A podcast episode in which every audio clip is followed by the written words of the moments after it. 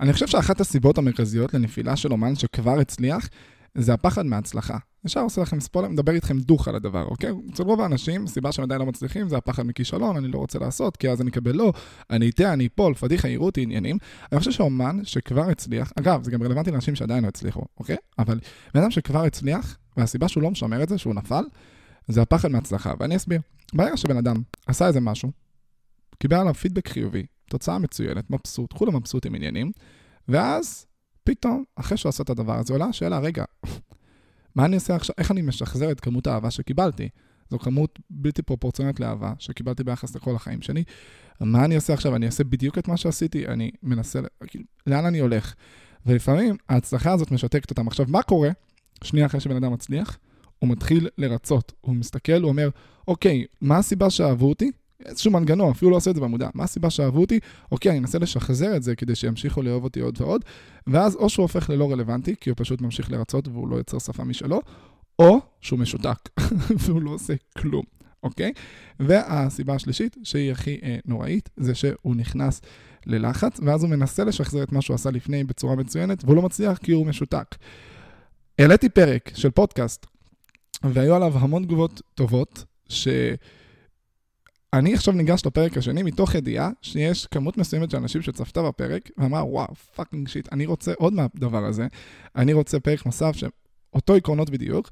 ואני חייב לגשת לפודקאסט בגישה שמה שהולך ללוות אותי לאורך כל הפרק אתם על הזין שלי. כולם על הזין שלי אחרת אם אני אחשוב על הרצון שלי שיהיה לכם טוב שיהיה לכם נעים שיהיה לכם כיף אני פשוט לא אצליח להיות אני. אני אהיה מה שהייתי בפרק הראשון אני אהיה מה שאתם רוצים שאני אהיה ואני לא אצליח להתרכז בזה אז ההלך רוח, שמשתקף גם בשפת גוף שלי, מי שרואה את זה, לא יודע, ביוטיוב או בטיק טוק, אני literally, גם כמו בפרק הראשון, פשוט יושב, כמו שהייתי יושב בבית ספר עם, ה, עם התחת בקצה של הכיסא, ואני יושב הכי כפוף שיש, אני חייב להרגיש פה בית זונות אחד ענק, אחרת זה פשוט לא יעבוד, אוקיי? אז כשמשהו מצליח לכם, סתם שתדעו בחיים, פשוט תנסו לשים כמה שיותר זין, ואז אתם תוכלו להמשיך, לקחת את ההצלחה ולקחת את הצעדים קדימה. זה מזכיר לי ש... כל הזמן כשהייתי רוצה לנסות לעשות דברים, הייתי מנסה להתנתק כמה שיותר מהמחשבה של איך הסביבה תופסת את זה. כי הבנתי, שמתי לב בגיל ממש צעיר, שברגע שאתה שם לב לאיך הסביבה רואה אותך, עושה דברים, באופן כמעט אוטומטי, אתה פשוט מתחיל להיות תוכי. אתה לוקח את עצמך ואתה מנסה למדל את זה, ואתה מנסה לשכפל את זה. ואפשר לראות המון אנשים כאלה, שהם רואים שיש איזושהי דמות שכבר נוצרה להם, ואנשים מעריכים את הדמות הזאת ואוהבים אותה ומקבלים עליה פידבק חיובי. ואז דרך הפידבק החיובי הזה הם אומרים לעצמם, hmm, מעניין, אם אני אמשיך להיות uh, סטלן מצחיק שמספר בדיחות כאלה, ותמיד uh, קם מאוחר, ותמיד ימשיכו לאהוב אותי, כי ככה קיבלתי את האהבה שלי. ואז הם מנסים לשחזר את זה. עכשיו קורים שני דברים. א', הם כלואים, אחוז שרמוט הכלואים. אוקיי? בקטע מוגזם, לא יכולים לצאת מהדמות, כי הם חוששים שאם יהיו משהו אחר לא יאהבו אותם, שזה מחריד.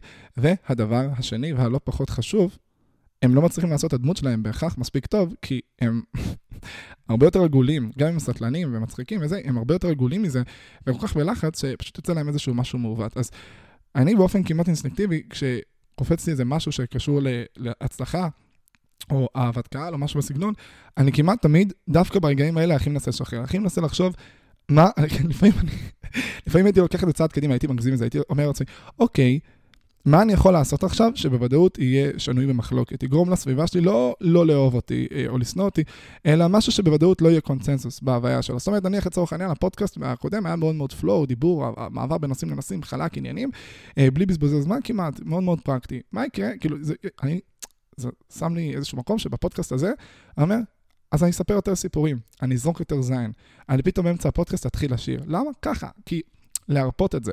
כי ברגע שאתה מרפה, אוקיי? גם אם התוצאה קצת פחות טובה לכאורה, ההלך רוח הכללי, זאת אומרת, העשרה אחוז שבהם אני לא אעשה בדיוק את מה שקרה בפרק הקודם, יגרום לי ב-90% האחרים להיות פי 100 יותר משוחרר. אז אני ממליץ את זה לכולם, כל בן אדם שחש את התחושה הזאת. אה, אגב, קחו עוד דוגמה מאוד טובה שזה קורה לכולם. ברגע שמישהו או מישהי רוצים, אה, מישהו או מישהי, למה אין מילה כמו you בעברית, אלוהים ישמור, זה כל כך מתיש, כל הזכר נקבה הזה. ברגע שדבר כזה קורה, אז כשהבן אאדם רוצה את הצד השני, אוקיי, ומעוניין שהוא יחשוק בו, אז הוא מתחיל להילחץ והוא לא מצליח להוציא את האישיות שלו באמת. הוא נהיה כזה ישר מוגבל, והוא כזה מאוד מאוד מאוד לחוץ, והוא לא יודע מה לעשות עם עצמו, וזה לא יוצא החוצה. הדבר הכי נכון לעשות זה לזרוק זין. גם אם יצא לך איזשהו משהו יותר קיצוני או מוגזם, תהיה בהלך רוח של יאללה, של, שלא יאהבו, שלא, ש, שאנשים יעצרו בדקה החמישית של הפרק. לא נורא, קוסום, לא נורא, יאללה, סבבה, קטנה, תשחרר. ואני, במשך החיים שלי, אני ישר קופץ לנושא. במשך החיים שלי, אני הרגשתי, מעבר לדבר הזה, דיברתי על זה גם בפרק הקודם, שיש לי הרבה ערך להביא והרבה דברים שאני רוצה לעשות. עכשיו, מעבר לערך, הרגשתי שהערך זה פחות בקטע של... אה, אני לא מעוניין, הנה, לצורך העניין, שתראו בי, אה, דיברתי על זה גם, שוב, בפרק הקודם, שתראו בי איזשהו משהו אה, מנטורי, אה, משהו אה, מקור אה, סמכות אה, בלעדי ובלתי מעורע, לא משנה כמה ידע וערך יש לי, וזה תסכל אותי, כי כאילו אני רוצה להעביר ידע. אבל אני לא רוצה שאת הידע הזה ייקחו ויפרשו אותו, והרגשתי שהדרך הכי טובה שאני יכול להעביר את זה, זה דרך זה שיספגו את האישיות שלי. אמרתי, אם אני אני, ואני פשוט חי, אז דרך זה שאני פשוט אני וחי, יהיה אפשר לספוג את זה בצורה הרבה יותר טובה. וחשבתי לעצמי, מהלך הילדות, אני מדבר על גילאי 14, 15, 16, מה הדרך הטובה ביותר שלי? ואני זוכר שאחד הדברים שעברו לי בראש זה, בואנה, למה, ש... למה שאני לא אלך לאח הגדול? אני פשוט אהיה אני, כי אני יודע שאני כ... כהתנהגות, אם רואים את זה במשך אם בן אדם רואה אותי שבוע, אוקיי? הוא יכול, אה, יכול אה, כאילו, שהוא לא יתחבר בהכרח. יום, יומיים, שבוע, יראה כאילו כל מיני צדדים קיצוניים, אבל אחרי חודש, חודשיים, שלושה, ארבעה, אפשר ללמוד מזה המון. כאילו, מהגישה והסתכלות, כי אני חי אותם. אני לא רק מדבר את הגישה, אני גם חי את הגישה שלי. מבחינת הרבה דברים, ואמרתי לעצמי, אוקיי, למה שאני לא פשוט אלך לאח הגדול? ואז דרך זה אני אוכל להעביר את הגישה שלי, שפשוט אנשים יראו אותי חי ומתנהל ככה ביום-יום, וזה יעביר את ההלך רוח, וזה יפתור את כל העניינים. וכמובן שזה לא דרך פרקטית במיוחד, מאלף ואחת סיבות. והפרק של היום הולך להיות על האח הגדול. עכשיו, כמו שאמרתי בפרק הקודם, זה, הפרק הקודם, זה, אני הולך לדבר על האח הגדול אולי 7% מהפרק, כאילו ב- בלחץ. אני הולך לדבר על כל המסביב. לצורך העניין, סתם דוגמה, האח הגדול, על מה זה יושב? הסיבה העיקרית שאנשים נכנסים לבית, למה הם עושים את זה? מה האינטרס של בן אדם, אנונימי, אוקיי, אני מדבר על עונות של VIP, שהוא רוצה להיכנס לתוך בית, שהוא נמצא במאה ימים, עזבו את המיליון שקל. בואו נשים את זה על השולחן. רוב האנשים לא נכנסים בעיקר בשביל המיליון שקל, ואם נכנסים למיליון שקל זה איזשהו בונוס, ואני בטוח שאם הפרס היה גם 100 אלף שקל, אנשים עדיין היו נכנסים. על מה זה יושב? מה האינטרס? עכשיו, יש את האינטרס כמובן של הפרסום והחשיפה, אבל אני חושב שיש פה עוד איזשהו אינטרס פנימי עמוק, אה, לא מדובר, שזה הרצון באישורים. זאת אומרת, אתה נכנס לתוך בית, אוקיי? ואז יש לך שני רבדים של אישורים. אחד, האם אני אהוב בתוך הבית? זאת אומרת, אם שמים אותי בדינמיק, בדינמיקה, עם עוד 15, 19, לא יודע כמה אנשים יש בבית. אה, אנשים, כמה יעמיד אותי להדחה?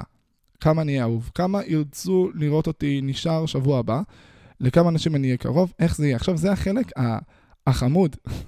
החלק על סטרואידים של זה, החלק הממש קיצוני, זה הפאקינג הצבעות. רואים אותך מאות אלפי אנשים, ואז אומרים, אותו אני אוהב, אותו אני לא אוהב. אותו אני אוהב מספיק כדי להצביע, אותו אני לא אוהב מספיק כדי להצביע. זה מאוד, אה, זה, זה כאילו, יש סקאלה של אהבה כלפי בן אדם, יש סקאלה של שנאה, אבל פה מבחינת הצבעה זה 0 או 1. אהבו אותי, לא אהבו אותי, בחרו להשאיר אותי, בחרו להדיח אותי. ואני חושב שהרצון לקבל איזשהו אישור חברתי שבן אדם בסדר, שבן אדם די טוב בסופו של דבר, שהוא סך הכל עושה עבודה טובה, שהאישיות שלו מעניינת, או, זה לא בהכרח שהוא בן אדם טוב או שהוא בן אדם אה, מיוחד, אלא אפילו זה יכול להיות, אני בן אדם מסקרן. הדמות שלי מספיק מעניינת. איזשהו רצון אה, באישור. אז יש את זה ויש את הפרסום. עכשיו, הפרסום זה קטע אדיר, כי מה קורה? בן אדם נכנס לבית, אף אחד לא הכיר אותו. לפני, אף אחד לא ידע מי הוא, מה הוא, חוץ מהמעגל הקרוב שלו, הוא נכנס לבית, ואז הוא יוצא, מה קורה? כולם מכירים אותו. עכשיו, יש את הרובד הבסיסי, שהוא הולך ברחוב, אנשים אומרים לו שלום, מצטלמים איתו ונחמדים אליו, ואז יש את כל הקטע הזה של ממש הערצה. זאת אומרת שבן אדם נחשף אליך, ראה אותך בלייב, ראה אותך בתוכניות, אמר, fucking shit, מי זה הבן אדם המעניין, המיוחד, המסכן? אני מרגיש שהבן אדם הזה בדיוק כמוני, פתאום אתה מקבל רבדים של אהבה שלא קשורים לרבדים שהכרת קודם. והדבר הזה, בדרך כלל מה שהוא עושה לאנשים כשהם יוצאים למציאות כזאת, זה א', זה מלחיץ ומרתיע, כי רוב האנשים לא בהכרח אוהבים את עצמם, ואז כאילו מקבלים את האהבה שלהם דרך אחרים, ואז מה קורה? הם נהיים תלותיים, אוקיי? ומלא מלא מלא בלאגן רגשי שקורה לאנשים, בין אם זה בתוך הבית, שהם רואים שנשארים שבוע אחרי שבוע. בסופו של דבר בן אדם יושב בבית בשקט, הוא קולט שהיו ארבע הדחות, שהיו בהם אנשים, והעדיפו אותו על פני האנשים האחרים. הוא קולט שהוא בא, הגיע לגמר, אוקיי? עזבו איזה מקום הוא הגיע. הוא קולט שהוא הגיע לגמר, הוא יושב בבית בשבוע שלפני הגמר, ואומר לעצמו, אנשים אהבו אותי ברמה שהם העדיפו אותי על פני כל דייר אחר, ורצו לראות עוד ממני. הצביעו לי בין אם זה כי הם אוהבים אותי, את האג'נדה או את מה שאני מייצג, ובין אם זה כי הם חשבו שאני מספיק מעניין והם רצו לראות עוד ממני. והדבר הזה, זה איזשהו אישור מאוד מאוד מאוד רחב שבן אדם מקבל, וזה fucking אה, פסיכופתי, מה שזה עושה לנפש האדם. כאילו, תנסו לדמיין את זה, מאות. אתה מקבל אישור פתאום ממאות אלפי אנשים, שאתה אהוב. ואני יכול להזדהות עם זה, כי זה מה שעובר עליי בחודשים האחרונים. אני לא לבד, יש לי חברים, אמנם מעט, כי צמצמתי את זה במהלך החיים וכזה פינצטה וכאלה, אבל הגעתי למצב שלפני שלושה חודשים לקחתי החלטה, אני מעלה שלושה טיקטוקים ביום, כי חלאס, הגיע הזמן, הגיע הזמן לזוז, הגיע הזמן לעשות את הדברים, ומשם אני אחתור לכל הקריירה והדברים שאני רוצה לעשות. וזה קרה נורא, נורא fucking מהר. נורא fucking מהר. אני כאילו מרגיש שזה קרה בטיל. יש כזה להיכנס לריאליטי, לצאת, וזה כאילו, וואי, זה קרה מהר. היה כזה, האודישנים לפני חצי שנה, הייתי באודישנים, האודישנים נגמרו, ואז היה את הצילום, וזה עלה לטלוויזיה תוך חודשיים. או האח הגדול, זה קורה ב live, ואני יוצא אחרי חודשיים מהבית. כאילו, תוך חצי שנה פתאום משהו קורה. ואצלי זה קרה מהר בצורה fucking פסיכופתית. אני העליתי טיק טוק ביום, מה-1 בינואר עד ה-31 במרץ, אוקיי? כן. ואז אמרתי, יאללה, all in, עזבו את הסיפור המלא שאני אספר אותו פה בחלקים כנראה בפודקאסט, אני מעלה שלושה סרטונים ביום. למה? ככה. יש fucking חשיפה חינם בטיקטוק, זה פשוט פסיכי, אנשים לא מנצלים את זה. אם אתה יודע להבין איך האלגוריתם עובד, אם אתה מביא מספיק ערך, אם אתה מספיק מעניין, אתה יכול פשוט לנצל את זה ולצבור לעצמך קהל ולעשות עם זה המון המון המון דברים טובים, ומן הסתם ליצור לעצמך הכנסה. אנשים לא עושים את זה מספיק, אני כזה, אוקיי, זו הזדמנות שלא תהיה פה עוד שנה, שנתיים, שלוש. אה, בוא נצלול למים. אז אמרתי, נתאבד על זה, העליתי שלושה סרטונים ביום. פתאום, משלוש וחצי אלף עוקבים, שעלו לי תוך שלושה חודשים, פתאום תוך שבועיים הגעתי ל-15 אלף, אני חושב, משהו, משהו חסר פרופורציה.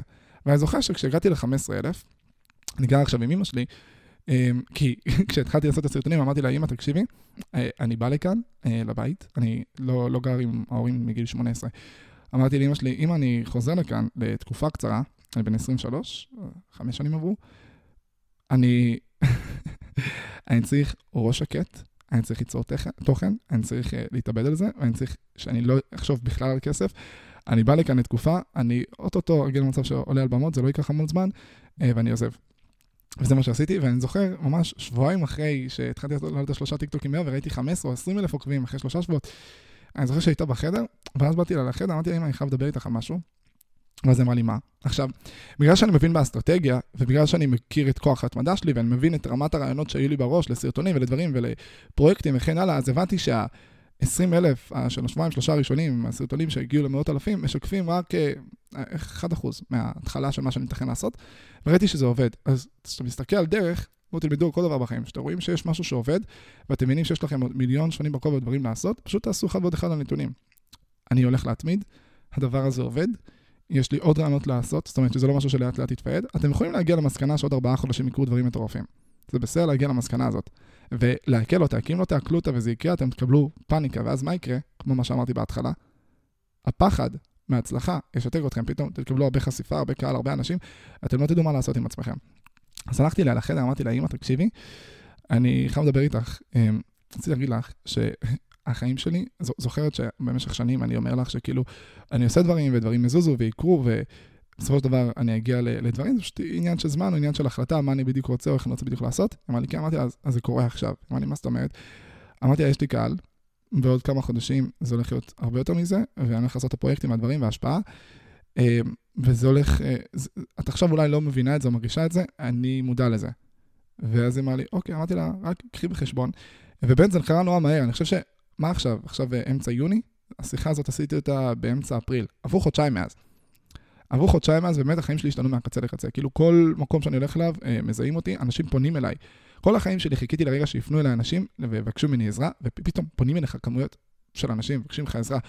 אתה מרגיש שבן אדם אה, מספיק מעניין או מספיק ייחודי כדי שאנשים מסוימים שאתה רואה בהם גם עניין, ירצו להיות בסביבתך, ופתאום אתה רואה אנשים שפונים אליך אחד אחרי השני, אני רוצה להיות בסביבתך, אני רוצה, אני רוצה, אני מאמין במה שאתה עושה, אני רוצה, אתה מקבל מלא מלא פניות, פתאום אתה מעביר את האג'נדה שלך, את הגישה שלך, מלא אנשים מזדהים איתה, במצב שאתה מדבר ברמה אינדיבידואלית, היו תקופות שהייתי הולך ברחוב ומדבר עם אנשים, ומתחיל להעביר להם את הגישה שלי כדי, לא כמו, זה נשמע אחד המיסיונרים. תקשיב, יש חיים, אתה חי אותם לא נכון, זה, זה לא היה ככה, זה היה פשוט יותר לדבר איתם על בעיות או דברים שעוברים עליהם, והייתי מנסה לעזור להם לפתור אותם.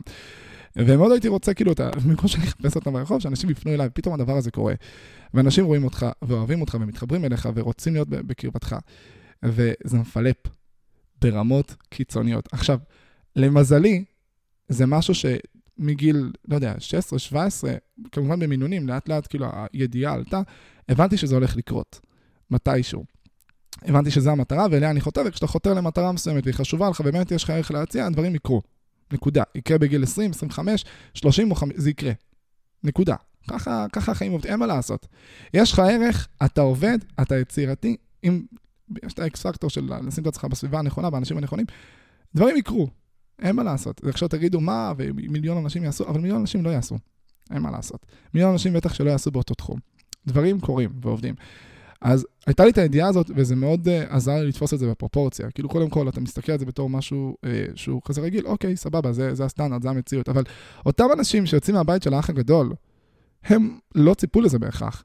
זה לא שהם אמרו לעצמם, אני מתישהו אהיה עם חשיפה, ואנשים יבואו וירצו להיות בחברתי, כי אני בן אדם מעניין, ואני אקבל את, את החשיפה. הם, הם לא בהכרח חשבו שיש להם איזשהו ערך להציע לעולם, שיגרום להם להגיע למצב של אה, פרסום.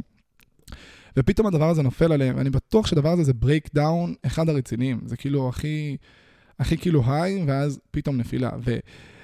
ואני מרגיש שרוב המוחלט של האנשים שנכנסים לדבר הזה, א', הם לא יודעים מה הולך לעבור עליהם והולך לקרות, וב', הם לא עושים את ההכנה הנפשית. מן הסתם, הם לא יודעים, הם לא עושים את ההכנה הנפשית. ואז הנפילה מאוד רצינית. ומה מעניין? ש... ברגע שבן אדם נמצא כבר ברמה מסוימת של חשיפה והוא מוכן לזה והוא מרגיש שזה באמת מגיע לו, שזה, שזה הוא באיזשהו אופן, שהוא יודע לעשות, לעבור איזשהו טיפול או תהליך בדרך, הוא יכול לשמר את זה. ולפעמים מספיקה רק חשיפה עם ערך אה, לא מינימלי, אבל הייתי אומר ערך של טאלנט, שאתה מספיק אה, מעניין או כריזמטי או אה, אחר, נקרא לזה, והדבר הזה יכול אה, להחזיק לך קריירה של 10, 20, 30 שנה.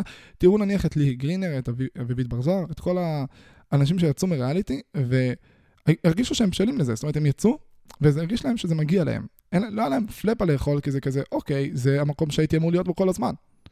ברגע שבן אדם מרגיש שזה המקום שהייתי אמור להיות בו כל הזמן, הוא לא כזה לוחץ על הגז והוא נבהל. וואו, מכונית מגיעה ל-120 קמ"ש, לא. סבבה, הגיע ל-120 קמ"ש, שתגיע גם ל-200, הכל בסדר. וברגע שבן אדם מרגיש שזה שלו, אז הוא ירוץ על זה. רוב האנשים, אראה לכם סוד, הם לא באמת מרגישים שזה שלהם. הם לא מרגישים שהם מספיק אה, מוכשרים, הם לא מרגישים מספיק שזה מגיע להם. ואז שהדבר הזה נופל עליהם וקורה להם פתאום בבת אחת, מבחינתם זה breakdown אחושרמוטה, כזה וואו וואו, זה, זה high, ואז כזה, רגע, מה, איך, איך זה קרה? איך זה fucking קרה? והם לא עושים דברים כדי לתפוס את החיים בפרופורציה, כי הרי מה קורה ברגע שאתה מתפרסם, אתה מקבל חשיפה? אתה בלי הפסקה על הטלפון, נדבר על העשר שנים האחרונות. פונים אליך כל היום, שולחים אליך הודעות. אנשים, אתה כל הזמן עם חברים, אנשים סביבה, אנשים שרוצים להיות בחברתך. אתה הולך ברחוב, אנשים פונים אליך. אין לך באמת רגע שאתה יושב לבד, בשקט, עם עצמך, לעכל את הסיטואציה. וגם אם כן, אתה כנראה על הטלפון, אתה כנראה מדחיק, אתה כנראה בטלוויזיה, כי אתה לא באמת יכול להתמודד עם זה. וגם אם כן, אתה לא מבין שאתה צריך לעשות את זה, אתה לבד עם עצמך, אז אתה תחשוב על דברים אחרים. ואין, באמת, אין מחלה יותר נוראית, עזבו כאילו מחלות פיזיות, אז אני לא חושב שיש תחרות עם סרטן כל כך, אבל אמ, אין מחלה יותר נוראית ברמה הרגשית שאנחנו עושים לעצמנו, מאשר הקטע הזה שאנחנו לא יושבים לבד עם עצמנו כדי לעכל את החיים שלנו, להבין מה עובר עלינו, להבין מה אנחנו באמת מרגישים. ואני מרגיש שרובנו נופלים בזה. מה זה נופלים בזה? נופלים בזה אחוז שרמוטה, גם אני נופל בזה. וברגע שאתה בעומס ובקריירה ובחשיפה, אתה לא מוצא את הזמן הזה לעצמך, ואז פתאום היי, היי, היי, ואז אתה רגיל לזה שנניח אם היית רגיל פעם שארבעה אנשים מתייחסים אליך ויש לך לו"ז אה, שמלא X, פתאום הלו"ז שלך מלא 4X, ומתייחסים אליך 400 אנשים. ובכל רגע נתון אתה מדבר עם 100 אנשים במקום 10 אנשים. פתאום, יום אחד של שקט, בום, אתה לא יודע מה לעשות עם עצמך. אתה לא, הרגש שלך התרגז, אבל אתה לא מבין מה קורה. למה, למה אני עצוב? למה יש לי ריקנות? למה יש לי חלל? מה עובר עליי? וזה הזיה. ואנשים נכנסים לתוכניות האלה, זה יכול להיות uh, ריאליטי של, כמובן, כמו האח הגדול, ו- או ריאליטי של uh, אהבה או זוגות או דברים כאלה שקורים לאחרונה, זה יכול להיות גם של מוזיקה, uh, וזה נופל עליהם. ואותם אנשים צריכים להבין, והנה, אני אומר את זה בצורה חד משמעית, כל מי שנכנס לריאליטי, אני חושב שהדבר הבסיסי זה קודם כל להבין, וואי, מלא דברים שבעיניי צריכים להבין, אבל הראשוני שבהם זה קודם כל, אתה לא תצטער בהכרח כמו שאתה חושב שאתה תצטער. המקום שאליו לוקחים, אוקיי, אני בכוונה לוקח את הנושא של האח הגדול, כי זו דוגמה מצוינת, כי אה, לדעתי לקחת מוזיקה זה נישתי מדי, אבל אני נניח הייתי, אוקיי, אה, אגב, וואי, אני מדבר על האח הגדול, לא דיברתי על משהו. האח הגדול זו אחת התוכניות שהכי עזרו לי ללמוד על אנשים, אוקיי? אנשים זה אחד התחומים הכי מעניינים שיש, אני חוקר את זה מגיל צעיר, ברמה שמגיל 14-15 אני נראה מבוגר יחסית, ממש, לא יודע, נראה, מגיל 15 אני נראה בין 19-20, אז כשהייתי בן 16-17 הייתי הולך לברים אה, בתל אביב, הייתי מסתובב ופשוט יושב שם, לא, לא מבקשים ממני תעודת זהות, והייתי פשוט מסתכל מהצד על אנשים יושבים. הייתי מסתכל על השפת גוף שלהם, הייתי רואה הכל. זאת אומרת, לא מהרגע הראשון, הייתי לאט לאט מתרגל לזה וקולט את העניין, הייתי קולט בשפת גוף ניואנסים, מה זה מיני ניואנסים? אתה קולט את הבן אדם שבדיוק מספר בדיחה, והוא מסתכל שכולם קולטים שהוא סיפר בדיחה, והאם הם צחקו ומה הם אמרו. הוא צוחק עם משהו שבן אדם אומר, הוא רואה שהבן אדם משתתק, הוא משתתק גם. למה הוא עושה את זה? הוא יושב פתוח, סגור, הייתי רואה את הכל, וזה היה סופר מסקרן אותי. איזה מציצן. ומאוד הייתי אוהב את זה, והאח הגדול, זה היה הדבר הזה על סטרואידים. זה לראות uh, דינמיקות, זה להבין הלך רוח, זה... יש שני רבדים, שוב, כמו מה שאמרתי בהתחלה, שהייתי חוקר את זה והייתי רואה את זה באח הגדול. היה את הרובד הראשון, שהייתי מסתכל והייתי אומר, mm, בוא נראה את הדינמיקה בין האנשים. מה עובר עליו, מה עובר על ההוא, והייתי מתחיל uh, להיות uh, נביא. איזה מצחיק לקחת, נביא. כן, הייתי מסתכל, והייתי אומר, אוקיי, נראה, ש... נראה שהוא הולך להיות ההיא, וההוא הולך להיות עצוב בגלל הזה, ונראה שהייתי לוקח כל מיני הימורים או הבנה לגבי הדינמיקות שיהיו בבית, וההוא יסתדר עמו ומה יקרה עם זה, כי התחלתי להבין איך חברה עובדת, ודרך זה שהייתי מרשה לעצמי לנחש ולהסתכל ולראות, המוח שלי לאט לאט התרגל להבין ולראות דפוסים מסוימים של אנשים, כי בסופו של דבר אנחנו קצת דפוסים, זאת אומרת, כולן, לכל אחד יש את הצבע שלו ובלה בלה בלה, אבל יש את הצבע, יש את הצבע של ההוא והצבע שלו, ויש, כמו שיש צבע כחול ויש לו כל מיני גוונים, אבל בסופו של דבר זה כחול, אז אתה יכול להבין בערך מה יקרה כשאתה תוסיף את הצבע כחול לציור, לתמונה, מה, מה זה ייתן לה. אמ, ואז הייתי רואה את האנשים, והיה לי את ההימורים האלה, ולאט לאט עזרו לי מאוד להבין באנשים. זה למה אני ממש אהבתי לראות את התוכנית הזאת, למרות שזה טראש רציני, אם אתה רואה את זה סתם מהרובד המציצני או הצהוב, אבל, וכמובן זה השם שנוצר לזה, אבל אני לא חושב ככה, אני חושב שבאמת זה מלמד המון המון על חברה ואנשים ודינמיקה, ומה... באיזשהו מקום כשאנחנו רואים אנשים מהצד, אם זה לא שוב בא רק מהרגש הצהוב, אפשר ללמוד מזה ארגזים, באמת, כמויות של ללמוד על בני אדם ואיך הם עובדים ולמה הם חושבים ומה הם מרגישים, ובאיזשהו מקום גם לדעת להסתכל על עצמך בזום אאוט על החיים. אוקיי? אני בטוח שיש הרבה אנשים שרואים תוכניות uh, זוגות, כמו חתונה עם בת ראשון וכאלה, ומסתכלים מהצד הדינמיקה בין הזוגות, הדברים שהם עוברים, והם רואים כזה מראה על מה קורה עם החיים שלי, או, oh, what the fuck. אני גם עושה ככה. אה, הבנתי עכשיו שזה דפוק וזה מלמד אותך. ואז הם רואים כזה דברים שקורים בבית, והם מבינים מה נכון או לא נכון בתת מודע, או מה קורה, ורואים את עצמם בחוץ. ואז יש את הרובד השני. שהרובד השני הוא הרובד, אני חושב שהוא קצת יותר מעניין מהרובד הראשון, הוא ההלך רוח החברתי, אוקיי? ההלך רוח החברתי אומר, יש לנו נניח 8-10 מיליון ישראלים, לא יודע, 10 מיליון? נכון, 10 מיליון ישראלים, ואנחנו מסתכלים ביחד על אותה תוכנית. אנחנו מדגם, אוקיי? לא, לא כולם רואים, רואים נניח חצי מיליון, מיליון מתוכנו רואים את האח הגדול בצורה ישירה או עקיפה. ויש משהו שאנחנו מרגישים כלפי כל אחד מהאנשים באופן יחסי. כמובן יש את האנשים שיותר אוהבו את ההוא, ויש את האנשים שיותר יאהבו את ההוא. לראות את התוכנית ולהבין מה החברה אוהבת, למה החברה תאהב, מה ייצור את הסקרנות, זה החלק שהכי עניין אותי כשהייתי רואה את זה. הייתי רואה והייתי חושב לעצמי, mm, מעניין, אני מניח שאותו יאהבו כי הוא לוחם על צדק והוא נותן הרבה רבדים שהם רילייטבול, שבן אדם יכול למצוא בהם את עצמו. אותו יראו שהוא פייק, הוא רואים שהוא אמיתי. הוא קצת יותר תקיף, נכון, אבל יש משהו בתקיפות שלו שנראה מאוד אמיתי, ואנשים מתחברים לזה. והייתי מתחיל לראות דפוסים, מה אהוב, מה משאירים בבית, למה משאירים, איך אוהבים, כמה אוהבים, מה, הייתי רואה את החברה שלנו בעצם דרך זה. הייתי מבין מה אנשים אוהבים, מה טוב להם, מה לא טוב להם, והיה אפשר ממש למדל את זה, זה היה סופר מסקרן ולימד אותי המון על, על אנשים, פחות על האנשים בבית, החלק השני, אלא יותר על האנשים שאנחנו. מה אנחנו יותר אוהבים, מה אנחנו יותר מתחברים, מה, מה עושה לנו את זה יותר. ויש את הרובד השלישי, שזה רובד סופר מעניין, שזה בעצם איך ליצור רייטינג. אני לא הייתי רואה וידועים, לא הייתי רואה רק את, ה, את הפרקים, הייתי רואה לעיתים, כי יש לי בית ספר באותו זמן, יש לי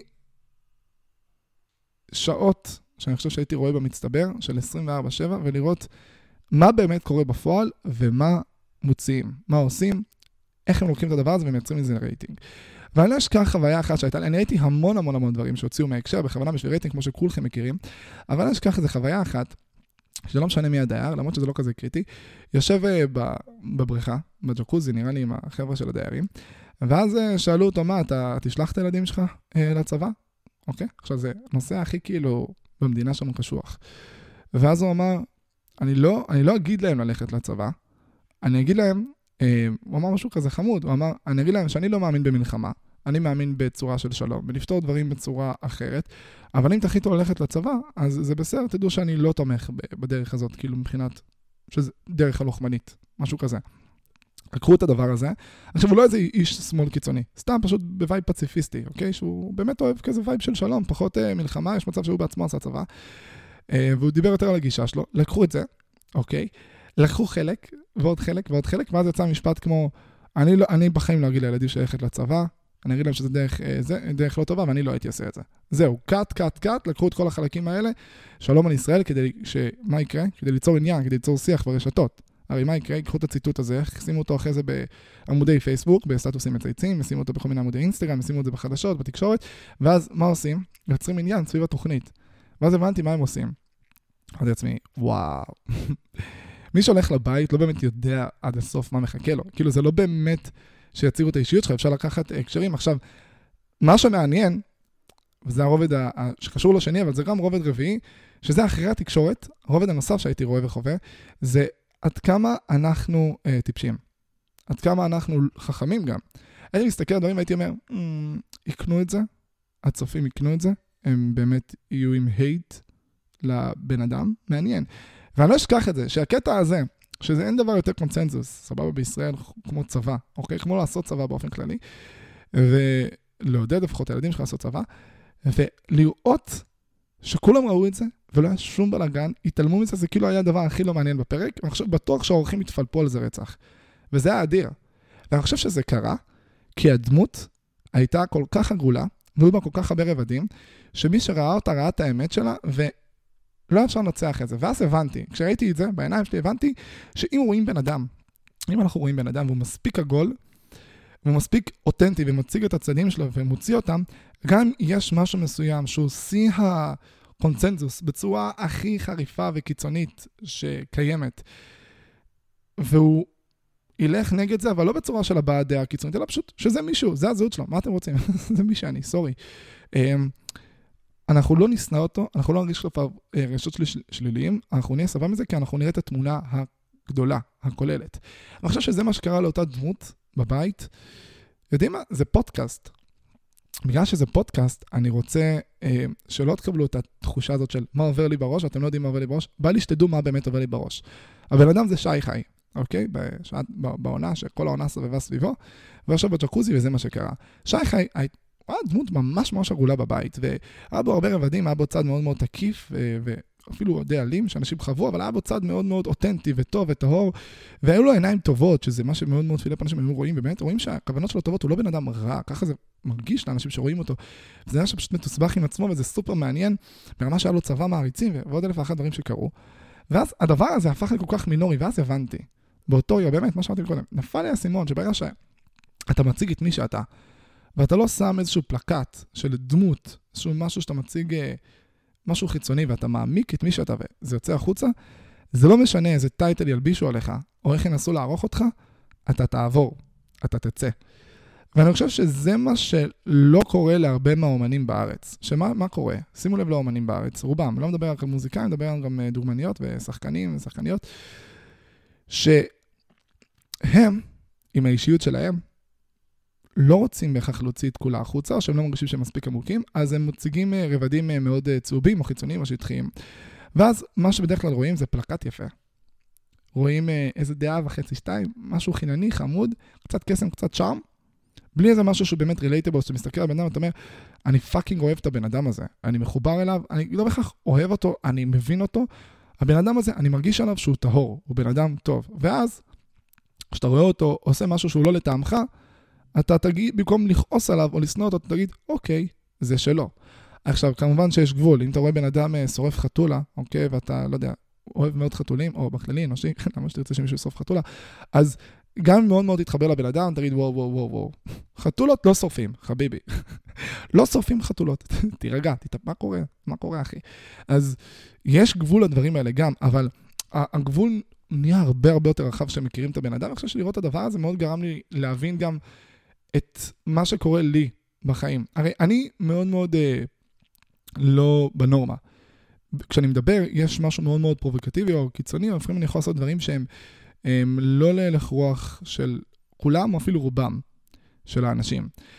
העניין הוא שזה מאוד מאוד גרם לי להבין, וגם חוויתי את זה ממש בחיים שלי, שברגע שאני מוציא את כל מי שאני החוצה, בלי להתבייש, בלי להסתתר, ואני עושה את הכל, ובן אדם נחשף אליי לאורך זמן, אז גם אם יש משהו שהוא סופר לא לטעמו, סופר לא איך שהוא רואה או חווה את העניינים, מבחינתו יקרה גם, לא יקרה, יקרה אחד מהשלוש, אוקיי? שלוש אופציות. אחת, הוא ירגיש רגשות שליליים כלפיי, יראה את זה ויגיד, וואו, fuck, איכס, אחי, אתה אדם נורא, אוקיי? השני, שהוא, אם זה משהו לא לטעמו, הוא יהיה אדיש כזה ויגיד, אוקיי, הבן אדם הזה הרבה מעבר לנקודה הזאת, אנחנו לא מסכימים עליה, סבבה, שלום על ישראל. ויש את הרובד השלישי, שהוא הכי מסקרן בעולם, שהוא רובד ההשפעה. בן אדם יכול להרגיש X, אוקיי? ואתה מרגיש את ההפך הגמור מ-X, אתה מביע דעה הפוכה מ-X, או לא בהכרח מביע דעה, אלא פשוט פרספקטיבה אחרת באופן כללי. זה לא צריך להיות כזה נחרץ. ואז מזה שהוא נחשף אליך ואוהב אותך ומעריך את הגישה שלך וחווה אתכם כדומים בהרבה רבדים, זה יגרום לו פעם ראשונה להטיל ספק בדעות או בגישות או בחשיבה שלו. וזה הכוח של להוציא את כל האישיות שלך החוצה. זה הכוח של לא ליפול לדמות שיוצרים לך. זה הכוח של לא לנסות להיות אהוב. והנה אני חוזר לנקודה הראשונה של הפודקאסט, של הרצון להיות אהוב כל הזמן, והדבר הזה מאוד מאוד משתק אנשים כשהם עושים משהו ומצליחים בו, כי הם לא רוצים להיכשל, אז בדיוק זה מה שקורה להרבה אנשים בבית. כי הם נכנסים לבית, ואז מה קורה? יש להם שתי המטרות. כאילו יש את הפרסום, אוקיי? והפרסום יקרה ככל שהם יהיו יותר זמן בבית, ויש את הרובד של לקבל את האישור. שני הדברים האלה גורמים להם לרצות להישאר כמה שיותר בבית. כי אם הם רוצים לקבל אישור, אז ככל שהם נשארים יותר זמן בבית, הם מקבלים גם אישור מהבית שהם אהובים וגם אישור מבחוץ שהם אהובים. ואם רוצים פרסום, ככל שהם נשארים יותר זמן בבית, מכירים אותם יותר. ואז, מה קורה? הם לא באמת מצליחים להיות הם עצמם. זאת אומרת, הם התנהגו בצורה מסוימת איזה שבוע, שבועיים, והם עומדו להדחה ונשארו, או לא עומדו להדחה והם קלטו את ההתנהגות, והם מנסים לשחזר אותה. וחברים, אי אפשר לשחזר את מי שאתה. מה שהיית שבוע שעבר זה לא מה שאתה תהיה שבוע. אתה הרבה מעבר למה שאתה יכול להציג בשבוע אחד. יש לך הרבה יותר צדדים, הרבה יותר רגשות, הרבה יותר תהליכים שאתה עובר, הרבה יותר דעות והרבה יותר, יודעים, יודעים מה? אתה יכול גם להשתנות, וזה בסדר. וחלק מהבן אדם שהם רואים בך זה בן אדם שמסוגל להשתנות. ועצם זה שרואים שהשינוי לא קרה, זה כבר לא הבן אדם שהם אהבו בהתחלה. ואז אנשים כולאים את עצמם. והכלא הזה הורס להם את הכל. בבית הוא הורס להם ואז הם עפים מוקדם, עפים uh, ממש מהר, אבל משהו עוד יותר הורס להם זה בחיים האמיתיים, כי מה זה האח הגדול? האח הגדול זה חודשיים, שלושה בחיים, ש... חודש אפילו, שהם משנים להם את החיים מקצה לקצה, אבל היום-יום שלהם, זה מה שמשפיע, היום-יום של הבן אדם. האם אני קמתי בבוקר והצלחתי באמת להיות אני ב-100%? האם הצלחתי להוציא את כל הרבדים שלי או שאני מרצה את הקהל? הנה אני, לצורך העניין, יש לי עכשיו קהל. האם אני, כשאני ראיתי משהו שעובד, האם רק שחזרתי אותו ושכפלתי אותו, או שלקחתי אותו לשפות אחרות? האם אני לא מתפשר ליצור סוגי תכנים אחרים? האם אני לא מוותר על עצמי? האם עכשיו, כשאני אעשה את הפודקאסט, אני אעשה את הפודקאסט בדיוק כמו באותו הלך רוח של הפרק הקודם, או שאפילו אני לוקח את כל הנקודות שאמרו לי שהן טובות, ודווקא אותן אני שם עליהן דגש, ואז אני אורג את כל ה vibe של הפודקאסט. מה אני עושה? איך אני עושה? כמה אני חווה? וככל שזורקים יותר זין, ככל שמרפים יותר, ופחות חושבים על מה יקרה בפועל, דברים יותר משתחררים. וזה מזכיר לי שכשאני, נקרא לזה, אני אביא לכם את הדוגמה, דוגמה טובה, דוגמה מצוינת. אני פיתחתי את עצמי כשהייתי צעיר. מגיל 13-14 הגעתי לכל מיני כזה תובנות, והגעתי למסקנה שהדרך הכי טובה להתפתח זה ללכת נגד האינסטינקטים. אלא אם כן אתה אה, אובדני, כמובן, ואז אל תלך נגד האינסטינקטים, תישאר חי, בבקשה ממך. אבל אני קלטתי שפתאום כל דבר שעוצר אותי, והוא לא אקטיבית פוגע לי באופן ישיר בבריאות או בחיים, כמו, לא יודע, לראות צוק, והאינסטינקט מצוין, תקשיבו לאינסטינקט של הצוק, בבקשה מכם, לא לקפוץ. האם הדבר הזה תורם לי או לא תורם לי, וקלטתי ש-99% הפעמים הוא לא תורם לי ומשאיר אותי באותה קופסה. ואז התחלתי לעשות מלא דברים קטנים, שגרמו לי כזה להתפתח ולצמוח ולהשתנות ולהפוך לבן אדם שאני. וכל פעם עשיתי עוד משהו ועוד משהו ועוד משהו, והלכתי נגד האינסטינקט ונגד האינסטינקט, וזה באמת נניח, סתם דוגמא, פעם לא הייתי אה, אוהב במות וכאלה, וואי, זה התחיל ממש צעיר, בגיל 11-12 קלטתי שיש לי פחד במה, ואז ביקשתי במופע סיום לעלות. ואז כשהייתי בבית ספר, הייתי בבית ספר דתי, ביקשתי כל פעם לעלות חזן, כדי לעבוד על הפחד במה שלי. וכל דבר שהיה לי, היה לי פחד, לא יודע, הייתי רואה, אה, היה פחד לצעוק בקניון, כי זה מוזר לצעוק בקניון, עזבו שאתה מטרד לאנשים, בואו נשים שנייה בצד את, ה, את הרובד הזה, אבל זה מביך, זה מוזר, זה cringe, אה, אז תצעק שנייה בקניון, תרגיש שזה בסדר. כל מיני דברים שהייתי עושה ולאט לאט הם משחררים לי והפכו אותי בין היתר לבן אדם שאני היום. היה משהו אחד שלא שחררתי, שהיה לי מאוד קשה לשחרר אותו, זה עניין של מוזיקה. באתי מבית סופר לא מוזיקלי, בכלל. ההורים שלי אה, והאחים שלי, אף אחד לא נוגע בכלי נגינה, אף אחד לא שר, אפילו בבני דודים שלי, אף אחד לא שר, יש לי 60 fucking בני דודים, אף אחד לא שר. לא שאני יודע, או נגיע על כלי, אולי בן אדם שתיים בלחץ. והדבר הזה הפכתי לבן אדם מאוד מאוד מאוד לא מוזיקלי, עד כדי מצב שלא ידעתי שיש דבר כזה נמוך וגבוה. לא ידעתי שהדבר הזה בכלל קיים. מה, יש מושג כזה נמוך וגבוה? לא, אין פשוט שיר ואתה פשוט משחזר אותו, כאילו, זה, לא, לא ידעתי איך זה עובד מוזיקה. וגדלתי בבית ספר אה, עם בנים, דתי. ויש שם, אה, כשאתה גדל בבית ספר רק עם בנים, יש שם רובד של כזה, כשאתה מראה רגישות, אתה פגיע, אולי זה גם, גם בתי ספר חילונים, בנות, אני לא יודע, אבל נראה לי זה יותר חזק אצל בנים, אתה פגיע, אה, וכשאתה פגיע, אתה, לא עניין של לקבל מכות, כמו עניין של פשוט משתמשים בזה כנגדך. ובתיכון, כשהייתי יותר צעיר, הייתי מנסה לפעמים לא להתיישר עד הסוף, אבל כאילו, כן הייתי משחרר המון דברים, אבל כן משתדל לא להראות יותר מדי צדדים פגיעים יותר מדי, או גם, גם אם אני מראה צדדים פגיעים, לפחות להיות שלם איתה עם עצמי. אז במקום כזה להסתיר, בהתחלה הייתי מסתיר, ואז הייתי שלם, שלם, שלם, ואז מוציא הכל. כאילו, אם כזה ככה הדברים שאני הייתי שלם איתם, סליחה, ככה דברים שהייתי שלם איתם, וואי, אתם שומעים את הפודקאסט. אוקיי, דמיינו אותי עושה כדור קטן, ככה דברים שהייתי שלם איתם, ואז הם כדור גדול, ככה דברים שהייתי אה, מרצה אנשים, או שהייתי אה, כזה עושה, אז לאט לאט הכדורים התהפכו, וזה הפך לקטן יותר, וזה הפך לגדול יותר.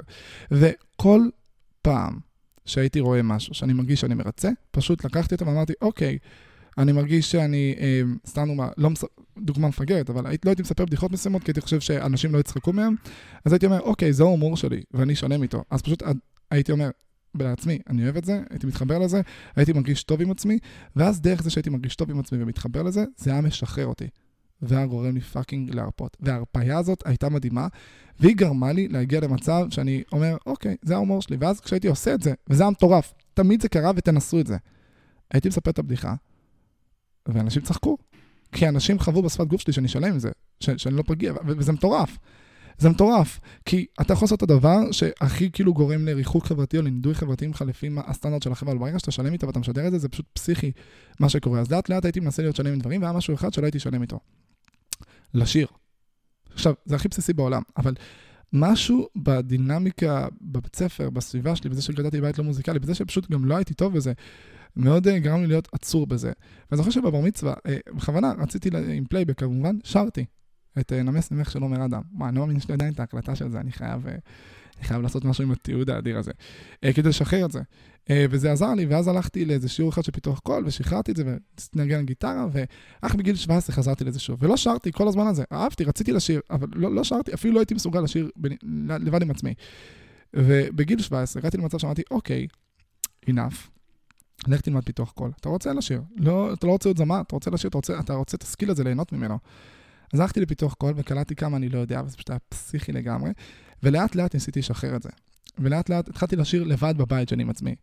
ועשיתי עוד משהו ועוד משהו, עכשיו זה super duper קיצוני, דמיינו, בן אדם שבגיל 17 אה, עושה מה בזין שלו, באלף רבדים, מה ב fucking זין שלו, כל מה שהוא רוצה לעשות, יכול לעמוד בקרן, לצעוק, לדבר עם כולם, לעזור לכולם, לא מרגיש מבוכה שנוגעים בו נקודות הכי אפלות, הכי רגישות, כלום, אין לו, הוא שלם עם הכל, אוהב את עצמו, אוהב את הכל, אבל לא יכול לשיר לבד בבית, כי משהו בזה פשוט cringe לו, לא טבעי לו, מוזר לו. אז עבדתי על זה, ולאט לאט לאט שחררתי את זה, בכל מיני רבדים אגב, זה היה כזה בהתחלה לשיר עם עצמי, ואז אה, לשיר כזה מורה פיתוח קול, ואז אה, לשיר אה, בשולחן שבת, כזה עם אבא שלי, שהתחיל לעשות פיוטים באותה תקופה. רעיון טוב אבא, כל הכבוד. ואז התגייסתי, ואני זוכר שבטירונות פשוט כל יום הייתי שר במקלחת כדי לשחרר את זה. ועוד ועוד ועוד שחררתי, ואז בסוף זה השתחרר. ואני בטוח באלף אחוז שבתיכון, עם כמה שהדבר הזה היה כזה, mm, מי ששר אה, פגיע, רגישי, אה, והיו נוגעים לו בנקודות האלה, והיום זה נראה לי קרינג' בכלל להגיד את זה, כן, אבל... אני בטוח שאם הייתי עושה את זה, ובטוח בזה באלף אחוז, לא היה בזה שום בעיה, כי היו אנשים שעשו את זה, אבל מה שאתה משדר, זה מה שקורה. וזה בדיוק העניין, שאנשים לא שלמים עם מה שהם משדרים. אני לא הייתי שלם עם זה, והייתי משדר את זה שאני לא שלם עם זה, וזה היה קורה. והדבר הזה הוא אסון גדול בשביל רוב האנשים, שזה פשוט, דמיינו בן אדם, יש לו 100% בן אדם, והוא מוציא 15-20% החוצה, כי הוא לא שלם עם 80% מהדברים, או שהוא שלם חלקית, הוא את זה רק לאנשים. what the fuck, אתם הרבה יותר עגולים מזה. ואז הם מציגים פלקט, ואז הם מציגים איזושהי דעה, סוף סוף הם מביעים איזה משהו בתוך ה-80% שלהם, אבל הם מוציאים רק אותו, ואז יוצא להם איזה משהו מעוות כזה. דמיינו איזה שחקן שכזה מאוד מאוד כזה מפחד להיות עגול, לא מביע דעה, ואז כזה, טוב, אני בשל להתראיין, אוקיי, שאלה ראשונה, אתה בעד לשרוף חתולות? כן. מה? כן, תשרפו חתולות. וזו הדעה היחידה המוזרה שיש לו. וזו דעה לא טובה. אובייקטיבית, חברתית, אנחנו נגד פגיעה, אוקיי? נניח, סתם, הכל סובייקטיבי, אבל... טוב, לא, לשרוף חתולות, לשרוף חתולות. איפה נכנס, איפה נכנס הגבול של אובייקטיבי סובייקטיבית? מתי אפשר להגיד משהו שהוא רע? נקודה. הרי הכל ניתן לפרשנות. הרי בואו, להרוג פרה, אוקיי, להרוג כל דבר, זה, זה, זה רע, it sounds bad, you know, like, אבל איפה הגבול? הרי אנחנו עושים את זה בשביל לאכול, אתם מבינים מה אני אומר? והוא עושה את זה בשביל ההנאה, ומה ההבדל בין הנאה של אוכל? אין הנאה, לסדיסטית, זה, זה שונה. אבל יש אובייקטיבי ויש סובייקטיבי, והכל סובייקטיבי, הכל ניתן לפרשנות. בסופו של דבר, מה שהיה לפני אלפיים שנה זה לא מה שהיום ולא מה שיהיה עוד אלף שנה. הכל fucking ניתן לפרשנות. פעם היה לגיטימי לעשות כל כך הרבה דברים הזויים, פתחו היסטוריה. אתם מתים. קראו לפני אלף אלפיים שנה את הזילות בחיי אדם, כמה דברים פסיכופטיים היו fucking לגיטימיים, וזה יגרום לכם להרגיש שהכל סובייקטיבי. אבל יש איזשהו הלך רוח חברתי, איזשהו קונצנזוס שהופך דברים לכזה, אוקיי, okay, that's bad, like, let's, כאילו בואו בוא לא נעשה את זה, זה רע, זה לא טוב. והוא מביע דעה. הדעה היחידה הזויה שיש לו, זה יודעים מה, אפילו לא, לא צריך ללכת קיצוני, לא, לא, לא רוצה לשרוף חתולות, או... באתי להגיד עוד משהו קיצוני. אה, בוא נגיד את זה ככה, הוא אומר, או, דוגמה מצוינת. הוא אומר, לא יודע, אני, חשוב, אני חושב ש... אני חושב שהמוזיקה בארץ היא חרא. ככה הוא מביע את הדעה שלו, אוקיי? עכשיו, ככה הוא מביע, זה מה שהוא מרגיש. אני שומע מוזיקה של חו"ל, המוזיקה של הארץ, משעממת אותי, כולם פה מרצים. יש לו עוד מלא דעות מקסימות. הבן אדם אוהב אדם, תורם למוזיקאים, לא יודעים את זה. הוא עוזר להם, מחפש לפתח את התחום הזה, ויש לו דעה. הוא סוף סוף הביע את הדעה שלו, הלך. לכן, הדרך הכי טובה כדי להתגבר על החלק הזה שאתה פשוט באמצע רעיון, פשוט קם ואומר, אני רוצה לשרוף חתולות, ואז לא מבינים מה אתה רוצה, ואתה עושים לך קאנסל, מבטלים אותך ואף אחד לא רוצה לשמוע לדבר איתך, מהרגע הראשון תשתדל להיות אתה, ותוציא את כל הרבדים שלך, ואם לא עשית את זה מהרגע הראשון, אז תתחיל. תתחיל ותוציא כמה שיותר. בהתחלה יכול להיות שלא יאהבו צדדים מסוימים, אבל בסופו של דבר יראו את הרבדים שבך. בוא, יש לי הרבה צדדים שאפשר לא לאהוב או לא להתחבר. אני... אני קיצוני, אני אקסטרים, אני... יוצ... בטיקטוק שלי אני חושב שיש מלא סרטונים שנראה לי מורים רואים את זה והם מקבלים שבץ. כאילו, מה, למה אתה אומר ככה לילדים, לבני נוער? כי אני, אני מנסה לפתוח להם את הראש ולגרום להם להבין שאין דרך אחת. וזה רק ההתחלה, יודעים מה, דוגמה קלאסית, מה שעשיתי עם חנן בן ארי, שהלכתי מחוץ לבית, אה, לא מחוץ לבית, כמה דקות הליכה מהבית שלו, וניגנתי שם עד שהוא מגיע. זה, זה, זה לא אובייקטיבית משהו מגניב או טוב, זה סובייקטיבי, זה בעיניי. יש עוד מיליון פרשניות, שימו לב לפרשנות. זה לא בסדר שעשית את זה, כי מחר יבוא עוד בן אדם ויעשה את זה, ומה הגבול? זה לא בסדר שעשית את זה, כי עוד שבוע אה, כל פרדס חנה, אתה יודע איפה חנן בן ארי גר, וכל הזמן ידפקו לו בבית בגלל שעשית את זה. ועוד אלף ואחת רבדים שיש בהם היגיון, ובהכל יש אמת, כי כל אחד והאמת שלו. ובסופו של דבר אנחנו צריכים לבחור את האמת שלנו, והאמת שלנו היא לא רק ה... אני הולך לבית של חנן בן ארי, יש לי עוד צדדים עגולים. יש את הצד שהלכתי לבית של חנן בן ארי, ואז כשרואים אותך לאורך זמן, רואים אותך בשמונה שעות בלייב, אז רואים את החלק שאתה רואה בני נוער שמתייחסים בצורה אה, לא משהו, ואתה נחמד אליהם, ואתה מקסים אליהם, ואז כשהם שואלים אותך אה, שאלות על דברים, אתה עונה להם הכי בסבלנות, ואז כשהם הולכים לבית של חנן, אתה אומר להם, לא, זה לא בסדר, ואתה אומר לכולם בלייב, חברים, אם אתם הולכים לבית של חנן, הדבר הזה מבוטל, ואתה לוקח מרחק מהבית, ואתה מסביר את עצמך, אז זה מקבל פרשנות הרבה יותר עמוקה, ואז הרבה יותר קל לראות את הסיפור שלך.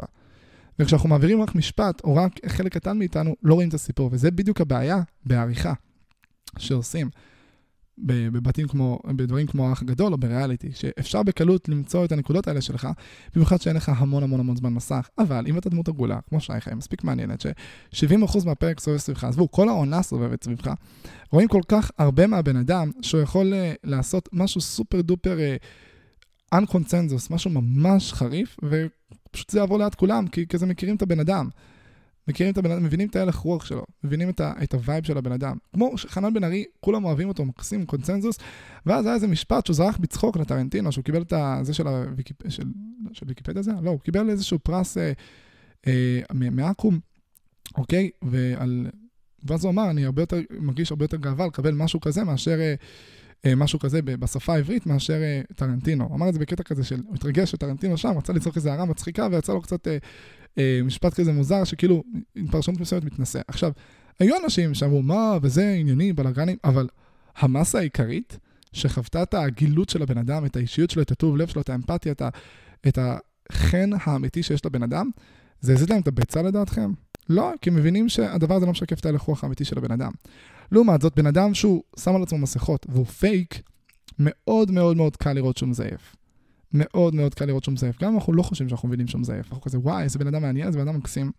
ואז אתם מכירים את זה שבן אדם אומר משפט, או בא באיזה יציאה, עושה איזושהי התנהגות, ואז פתאום כולם מבטלים אותו, למרות שהוא אהוב רצח עד לפני רגע, אז בדרך כלל זה אנשים שהאהבה שהם קיבלו הייתה אהבה מאוד מאוד רדודה. מאוד שטחית, שמבוססת על איזה משהו אחד מאוד מאוד ספציפי. היא לא הייתה איזושהי אהבה עמוקה, שעברה איזשהו תהליך, שחוו באמת באמת את הבן אדם, שזה הייתה מבוססת על איזשהו משהו חיצוני, ואז ברגע שקרה איזשהו משהו, שהוא אמר משהו שמייצג משהו עמוק, זה כזה, אה, ראיתי את הקליפה היותר עמוקה שלך כבן אדם. עכשיו שראיתי את הקליפה העמוקה שלך, אה, לעומת הקליפה החיצונית שהראית, אני יודע מי אתה באמת. אלא אם כן תראה לי עוד קליפה עמוקה יותר, ואז אני אבין שמה שקרה קודם הוא הרבה הרבה הרבה יותר סבבה מאיך שחוויתי אותו, אוקיי? אז הייתי רואה את האח הגדול ואמרתי לעצמי, וואי, אני צריך להיכנס לבית, ואז אני אוכל פשוט להיות אני, וזהו, אני אעביר את האישיות שלי, את הגישה שלי, ויראו את זה, יראו את זה דרך ההתנהלות שלי עם אנשים, יראו את זה דרך זה שישנאו אותי כנראה, כי אני אולי אביא את המצב, אה, זה סופר מתנשא להגיד את זה, אבל להביא את הבית למצב שהוא הבית שהיה בו הכי פחות ריבים, או הכי הרבה הבנה הדדית, והכי הרבה חשיבה, vibe טוב וכאלה, כמובן שהם מנסים לסכסך בכל דרך, כי זה מה שיוצר רייטינג, והם לא מכירים רייטינג מסוג אחר, וזה סבבה, כי ככה זה טלוויזיה. אבל אמרתי לעצמי, וואי, זה יכול להיות אדיר, ואז אתה מעביר את הגישה שלך ופה ושם עניינים. בשלב מסוים הבנתי שזה אה, לא, לא חכם. כאילו, זה חכם, אבל יש אלטרנטיבות. ברגע שהבנתי שיש אלטרנטיבות, אמרתי, אוקיי, אוקיי, אוקיי, בוא, בוא, בוא נעשה אלטרנטיבות, אה, ונראה כבר. כאילו, הפעם האחרונה שעבר לי בראש, אפילו בצחוק, ללכת לשם, לעשות את הדבר הזה, זה היה לפני שנתיים. אמרתי לעצמי, אה, לא, לא, תעשה איזשהו משהו אחר. ואז התחלתי את מה שקורה אצלי, ועכשיו כמובן שזה כבר לא רלוונטי, כי אני מצליח להעביר את האישיות שלי אה, דרך איזה סרטונים, או דרך סטורים, או דרך פוסטים וכאלה, כמובן, כמו שאמרתי בפרק הקודם, למי שעדיין לא... איכס. למי שעדיין לא שם איכס. איכס, די. למה לקדם דברים בצורה קרינג'ית? אתה רוצה להגיד שיש עוד פרק, תגיד, חברים, יש עוד פרק, אתם מוזמנים לשמוע את הפרק הקודם, או על פודקאסטים. אני מעביר את ההלך רוח עכשיו. למה אתה צריך? וואי, מי שרוצה שישמע פרק הקודם, מה זה ה cringe הזה? אנשים, בואו נדבר בצורה טבעית ורגילה. ואז אמרתי לעצמי, אני לא צריך את זה, אני, יש לי את, ה, את הפלטפורמה שלי, ואז אני אעשה פודקאסט. אני אעשה לייבים, כל שבוע יהיה לייב. מה שקרה עם חנן זה, זה לייב אחד ממה שאני מתכנן. ויהיו הרבה רבדים מעניינים ומיוחדים שאי אפשר לראות באישיות, ויהיה פודקאסט. ובפודקאסט אני אעביר את הגישה ויהיה אפשר לראות את זה. עכשיו, מבחינת הדינמיקה עם אנשים, לצערי, לא יותר מדי יראו, אבל בהמשך אתה תמצא את הפתרונות, וזה אדיר. ואז עשיתי את זה, וכמו שאמרתי, קיבלתי חשיפה. מה הדרך שלי? הנה, זה מעניין. מה הדרך שלי להתמודד עם זה? הרי בבת אחת אתה מקבל חשיפה, פתאום פנו אליי, מצטמח עכשיו 300, 400, 500 איש בזמן האחרון רק כדי לבקש ממני עזרה בכל מיני דברים.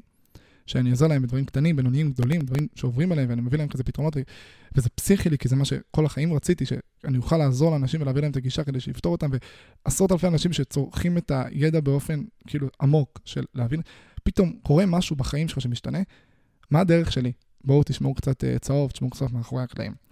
אני לקחתי החלטה שהתחלתי לעשות את השלושה סרטונים ביום, אמרתי, אני חייב משהו שישמור אותי uh, במודעות ובאנרגיה. ואז באותו רגע לקחתי החלטה שאני כל יום עושה מקלחת קרה, עשר דקות. אוקיי, זו הייתה תקופה שהייתי עושה מקלחות קרות, ואז הפסקתי כזה איזה תקופה, ואז חזרתי לזה. וכזה הפסקתי כזה, ואז אמרתי, אוקיי, מספיק. עכשיו אני חוזר לזה כל יום עשר דקות מקלחת קרה. למה? כשיש מקלחת קרה, לא משנה באיזה מוד אתה, אתה לא באמת יכול להיות עצוב. אתה יכול להיות עצוב, אבל אתה לא תהיה כזה עצוב. אתה אנרגטי, כי מים קרים נוגעים בך, אתה מנותק מהכל, אתה אה, צריך להיכנס איזשהו... דמיינו בן אדם עם פרצוף עצוב כשנוגעים במים קרים. הוא לא, הוא לא בהכרח יהיה הבן אדם הכי מאושר בעולם, אבל כאילו, דמיינו את השנייה שמים קרים נוגעים בכם, הפה שלכם נפתח, השפת גוף שלכם זזה, אתם זזים, אתם בתנועה, אתם לא יכולים להיות סגורים יותר. אז מקלחת קרה. אה, ברובד של האנרגיה, ברובד של ניקוי ראש, אבל לא ניקוי ראש פסיבי של כזה מים חמים ונעים לי, אלא במוד כזה של מודעות ולהתעורר. זה משהו אחד שעשיתי, והיה עוד משהו שני שעשיתי. שזה משהו מעניין, שבדיוק אמא שלי השבוע שאלה אותי, תגיד, מה זה, למה אתה שומע כל פעם את השיר הזה במקלחת? כי יש לי שיר אחד שאני שומע במקלחת הזאת, ויש עוד שירים שאני כל פעם מחליף. כל פעם אני משנה, כזה, פעם אני אשים את זה, פעם אני אשים את זה, כל, כל שיר, כל תקופה והשיר השיר שלה.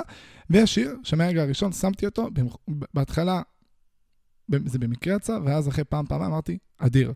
זה מה שאני הולך לעשות לתקופה, וזה סחרחורת, הביצוע של טונה עם עומר אדם שהוא עשה עם בדד. למה? מה יש בשיר הזה?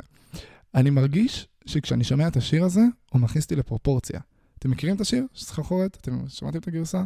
אור אומר זו הייתה פנטזיה נהדרת, משהו עובר עליי, העולם נראה אחרת, הכל קורה מהר אולי, מתקן אחד יותר מדי, אני לא יודע בקול אבל, אני רוצה לרדת. שיר ממש אדיר, ועומר אדם עושה את זה קצת אחרת מטונה, והייתי שומע אותו וממש מרגיש שכאילו, אני לא חש באמת הזדהות עם המילים עד הסוף, כי אני לא רוצה, לרדת, יש את ה... אני רוצה לרדת, אוקיי? אני לא רוצה לרדת, אני רוצה להמשיך את מה שקורה פה. סחרחורת מייצג איזשהו בן אדם סטטי שהגיע למצב שפתאום הגיעה תהילה, הגיעה חשיפה. כמובן שכל שניתן לפרשנות, ויקחו את השיר לאן שאתם רוצים ובלה בלה בלה, אבל זו הפרשנות שלי. בן אדם הגיע לתהילה, והוא לא מבין מה קורה, פתאום כזה, כולו מבולבל, הוא מרגיש fucking סחרחורת, הכל מסוחרר, הוא מרגיש שהוא כזה קצת הגזים, והוא רוצה איזשהו פסק זמן לעצור, הוא לא מבין מה הוא, לא מבין מה הוא מרגיש בכלל, פשוט מרגיש סחרחורת. וחשתי הזדהות עם... בהתחלה לא הבנתי מה המשפט הראשון של השיר אומר. אור אומר זו הייתה פנטזיה נהדרת. מה המשמעות? fucking עושה פרשנות לשיר בפודקאסט. זה כל כך כיף שיש פה בית זונות מפלצתי. אור אומר זו הייתה פנטזיה נהדרת. בעצם זה משפט, נראה לי משיר של פוליקר? לא, לא, שיר של בן אדם אחר, לא, אין לי מושג. של, שפשוט לקח אה, את הרפרנס של המשפט הזה. אמ, שאני חושב, אם אני לא טועה, זה כאילו מדבר על uh, פנטזיה, על מצב של uh, היה איזה משהו עכשיו ש, שקרה, שהוא היה אדיר, והוא נגמר. וזה מדבר, אני חושב שבשיר שלו הוא מדבר על, ה, על, ה, על הקריירה שהייתה לו. זאת אומרת, הוא אומר זו הייתה פנטזיה נהדרת, היה לי איזה משהו אדיר שקרה, וזה הרגיש כמו חלום, והוא נגמר. זו הייתה. או שהוא נגמר, או שהוא באמצע שלו, שכל מה שקרה כרגע זה כזה כמו איזשהו מתקן בלונה פארק. חוויתי עכשיו איזה משהו אדיר, זה היה מטורף, חוויתי, זה, זה אדיר. אז, ואני לא באמת מעכל שזה קרה, כי איך fucking אפשר לעכל את זה שממצב שאף אחד לא מכיר אותך למצב שכולם מכירים אותך וכולם צריכים את העזרה שלך, כולם רוצים להיות בסביבתך, אתה לא באמת יכול לעכל את זה, זה מרגיש כמו פנטזיה.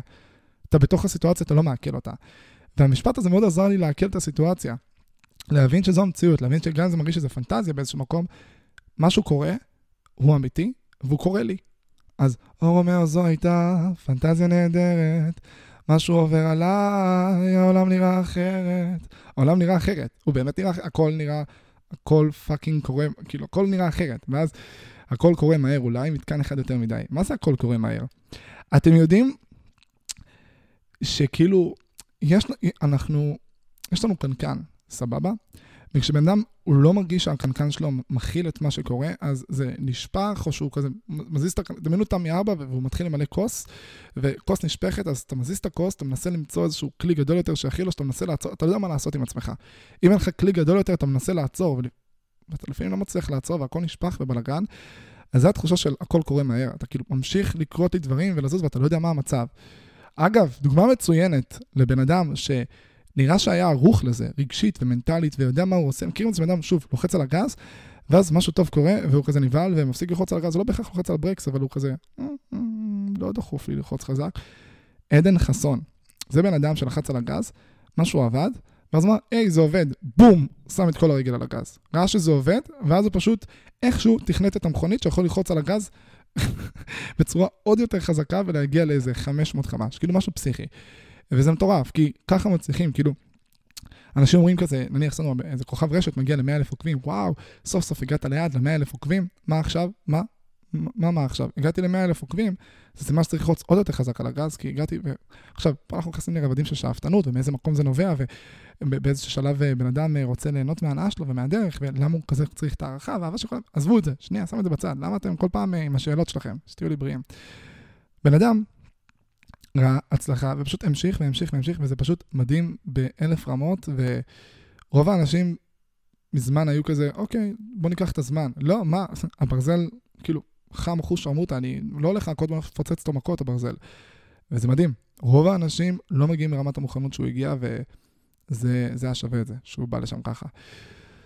והייתי שומע את השיר, וזה כל פעם מחדש, ש... מה זה הייתי? אני עדיין, אתמול שמעתי אותו, שלשום שמעתי אותו, לפני שלושה ימים שמעתי אותו, היום אני אשמע אותו, כל יום אני אשמע אותו בתקופה הזאת. הוא מזכיר לי שמה שקורה עכשיו לא מובן מאליו, והוא נותן לי להתעמת עם הרגשות שלי. כי אם אני לא יושב לשמוע את השיר הזה, עם כל המשימות ועם כל הדברים שאני עושה או מנסה או, או מספיק לעשות, לא יהיה לי רגע שאני אגיד לעצמי, מה שקורה עכשיו הוא חסר פרופורציה, הוא משהו שרצית שיקרה המון המון המון שנים, הוא משהו שחיכית לו, אתה לא באמת מעכל אותו, אז קח עשר דקות של מקלחת לעכל אותו.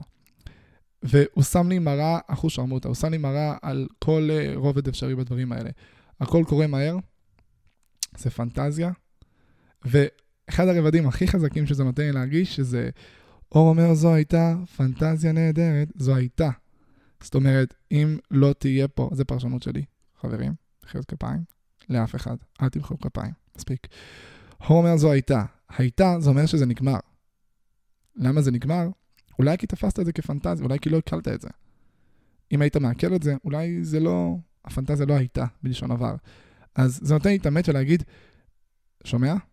שוב, אני לא מדבר על עצמי בגוף שלישי, אבל לצורך הדוגמה, שומע? רפאל, וואי, איזה כזה קרינג'. שומע רפאל? אתה... אתה נמצא עכשיו בתוך סיטואציה שהיא אולי מרגישה כמו פנטזיה, היא נראית הכי לא תקינה, הכי לא סבירה, הכי לא פרופורציונלית למה שקורה לך בדרך כלל. או קרה לך בחיים. זה אדיר, זה כיף, זה נעים. אתה יכול לעשות את זה פי עשרה, פי מאה יותר גדול, אתה יכול להגשים את כל החלומות וכל הדברים שרצית עכשיו, ואם לא תעכל שזה אמיתי, זה ב... ככה יכול להיעלם. ככה, כי, זה, כי לא, לא, לא מגיע לך כלום, לאף אחד לא מגיע כלום. בסופו של דבר, מגיע לנו הכל ולא מגיע לנו כלום. כאילו, אם לא נעשה כלום, שום דבר לא יקרה. אז אותו דבר לגביך, אתה לא תקום, אתה לא תפעל, אתה לא תעשה, שום דבר לא יזוז. וההבנה הזאת של כאילו, כמו שזה בא מהר, זה יכול ללכת ככה מהר, עוזרת לי להתפקס. כי אם אני מגיע למצב שאני שבוע, שבועיים, אה, לא נשאר באותו מקום, כי אני ממשיך לעלות תכנים כל הזמן ולעשות ולדבר ולצבור קהל ולהתקדם לעבר המטרות שלי, אבל להבין שכאילו המצב לא מובן מאליו, ואם נניח לפני חצי שנה היו מביאים לי כפתור שאני לוחץ עליו, שהיה מביא אותי לנקודה ש, של היום, אבל בתנאי, ש... לא בתנאי, היו אומרים לי, עכשיו אתה מקבל את החיים האלו, את החיים שיש לי עכשיו, לפני חצי שנה, מישהו אומר, נשבע לכם, אתה, מקבל את החיים שיש לך עכשיו, מה אתה עושה? הייתי אומר, סביר להניח מאוד, עובד 13 שעות ביום, לא מוריד את הרגל מהגז, מכיר תודה ומעריך כל מילימטר וכל שנייה של הדבר הזה שקורה, משתמש בכל הדבר הזה כדי להעצים אותו פי עשרה, פי מאה, ולא מכה בברזל שהוא חם, ומכה ומכה ומכה ומכה. אני אגיד לכם יותר מזה. מה שקורה עכשיו זה איזושהי חשיפת ריאליטי, מה שיש לי. הרי הקהל הוא לא מוצק. הקהל בטיקטוק הוא לא מוצק. אתה מעלה סרטון, יכולים להיות לו 2,000 צפיות, יכולים להיות לו 300 אלף צפיות, בין אם יש לך 100 עוקבים ובין אם יש לך 300 אלף עוקבים. זה שבן אדם עוקב אחריך זה רק עוד פיפס לאלגוריתם לשלוח לך סרטונים. אבל אם הסרטון לא טוב, הוא לא ישלח את זה, אפילו לא לרבע מהעוקבים שלך.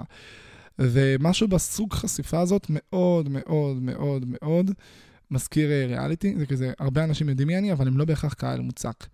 העניין הוא שברגע שיודעים מי אתה לאורך מספיק זמן, ואתה יוצר מספיק באז ועניין, אז אתה כבר מתקבע בתודעה. שימו לב, בן אדם שהיה בריאליטי כלשהו, שאתה, ראיתם אותו, אפילו לא ריאליטי, ראיתם אותו באיזשהו הקשר מסוים, פרץ לתודעה, איזה אומן, שחקן, לא משנה.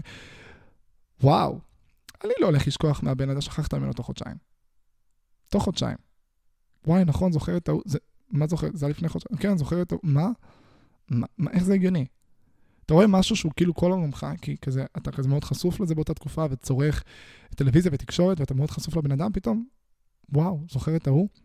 ואני גיליתי שאם בן אדם הוא מספיק מוכר למשך תקופה של, אני לא יודע אם זה בדיוק שנתיים או שזה בדיוק שלוש, אבל או שנתיים או שלוש, והוא באיזושהי רמת חשיפה רצינית, הוא מגיע למצב שיש לו קהל תת-מודעי כזה, שכאילו, גם אם הקהל לא חי כרגע, הוא מחכה לך, הוא רוצה אותך, הוא צרח אותך תקופה, הוא מרגיש שיש משהו מסוים, וזה מספיק. זה מספיק בשביל, בואו נביא לכם דוגמה, אוקיי? יש את האומני פופ שפורצים, יש להם שיר פה, שיר פה, שיר פה, שיר פה, אה, תוך אה, חצי שנה, ואז הם נעלמו, ואחרי שנתיים, שלוש, הם, לא, הם אפילו לא קל, אף אחד לא זוכר, היה להם איזה שניים, שלושה שירים, ואף אחד לא זוכר אותם. לעומת, לעומת זה, לעומת זאת, לעומת... היה אנשים, מה זה היה? יש אנשים שהם היו עם קריירה של שלוש שנים, שהשירים לא היו מגה, לעיתים פסיכופטיים מטורפים, אבל הם לא הלכו לשום מקום. הם לא הלכו לשום מקום. הם הוציאו אלבום, היה סבבה. הוציאו עוד שנה אלבום, היה סבבה. הוציאו עוד שנה אלבום, היה סבבה.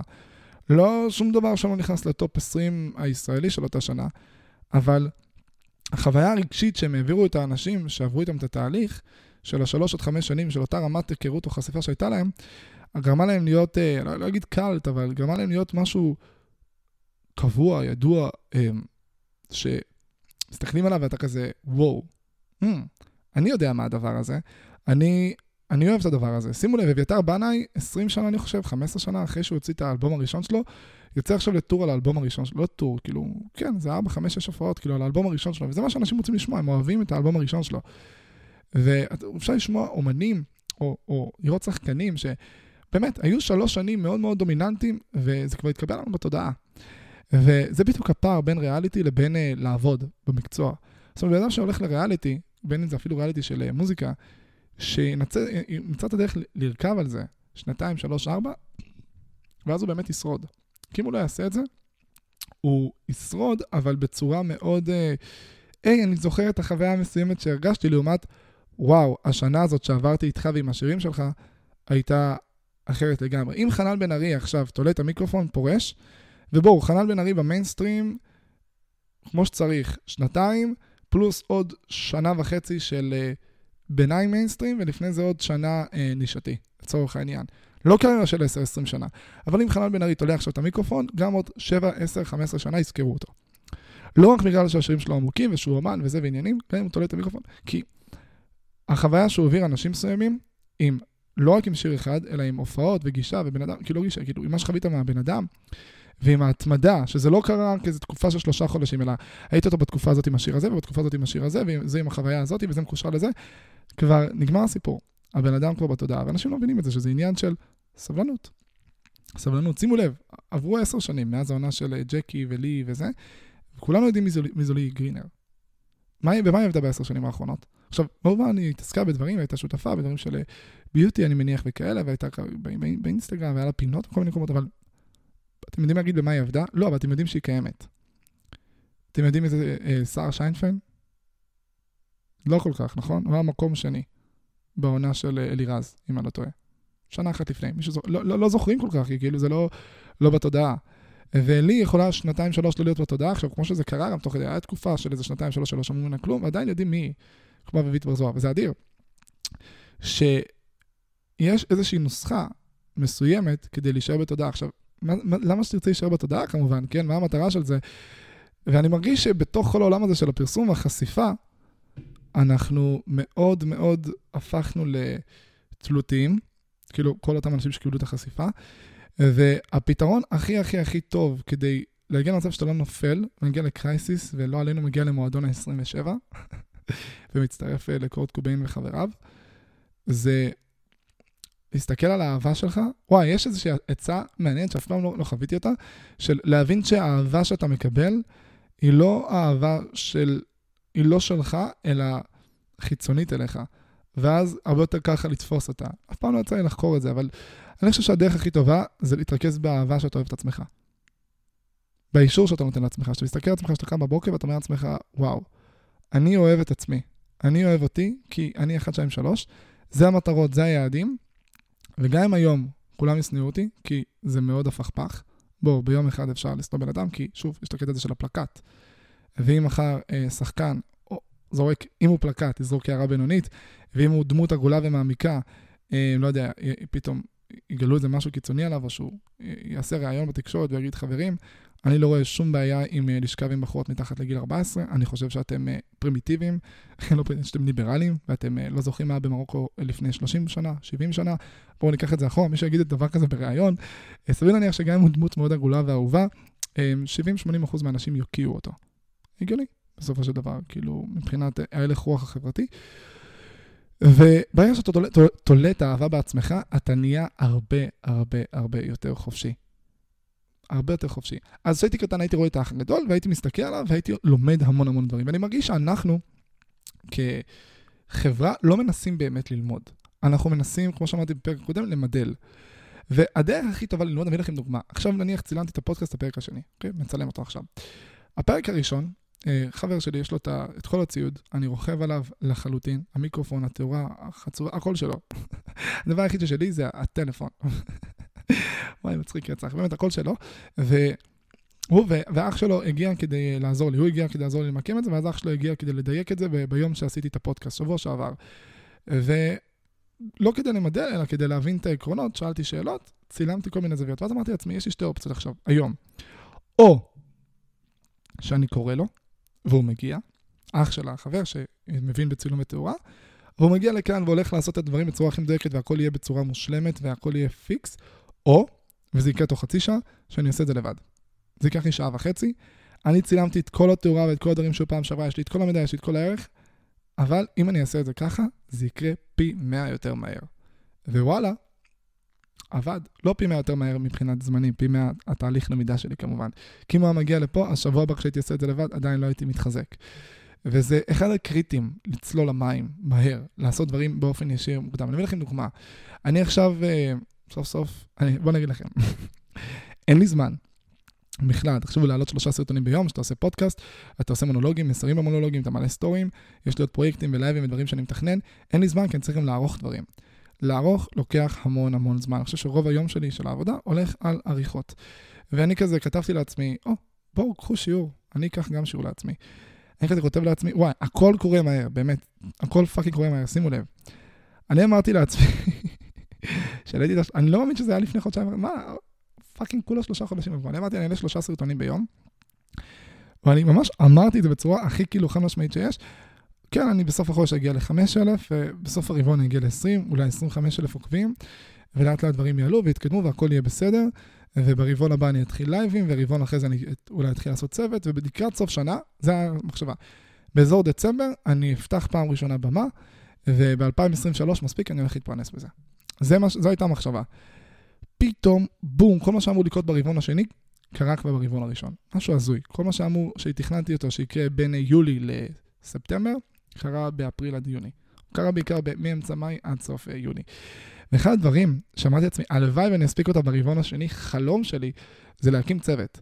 זה שיהיו לי שני אורחים, שכמובן אין לי שקל להביא להם, אין לי כסף להביא להם, אני פשוט יהפכו להיות חלק מהמערך, וברגע שיהיו כסף מההופעות, אז הם יתחילו להתפרנס מזה, ומה שהם רוצים יקבלו, רוצים חשיפה, רוצים אה, שיכירו אתכם, רוצים לעבוד איתי, רוצים לקבל ממני כל מידע או ערך אפשרי, בואו, דלת פתוחה.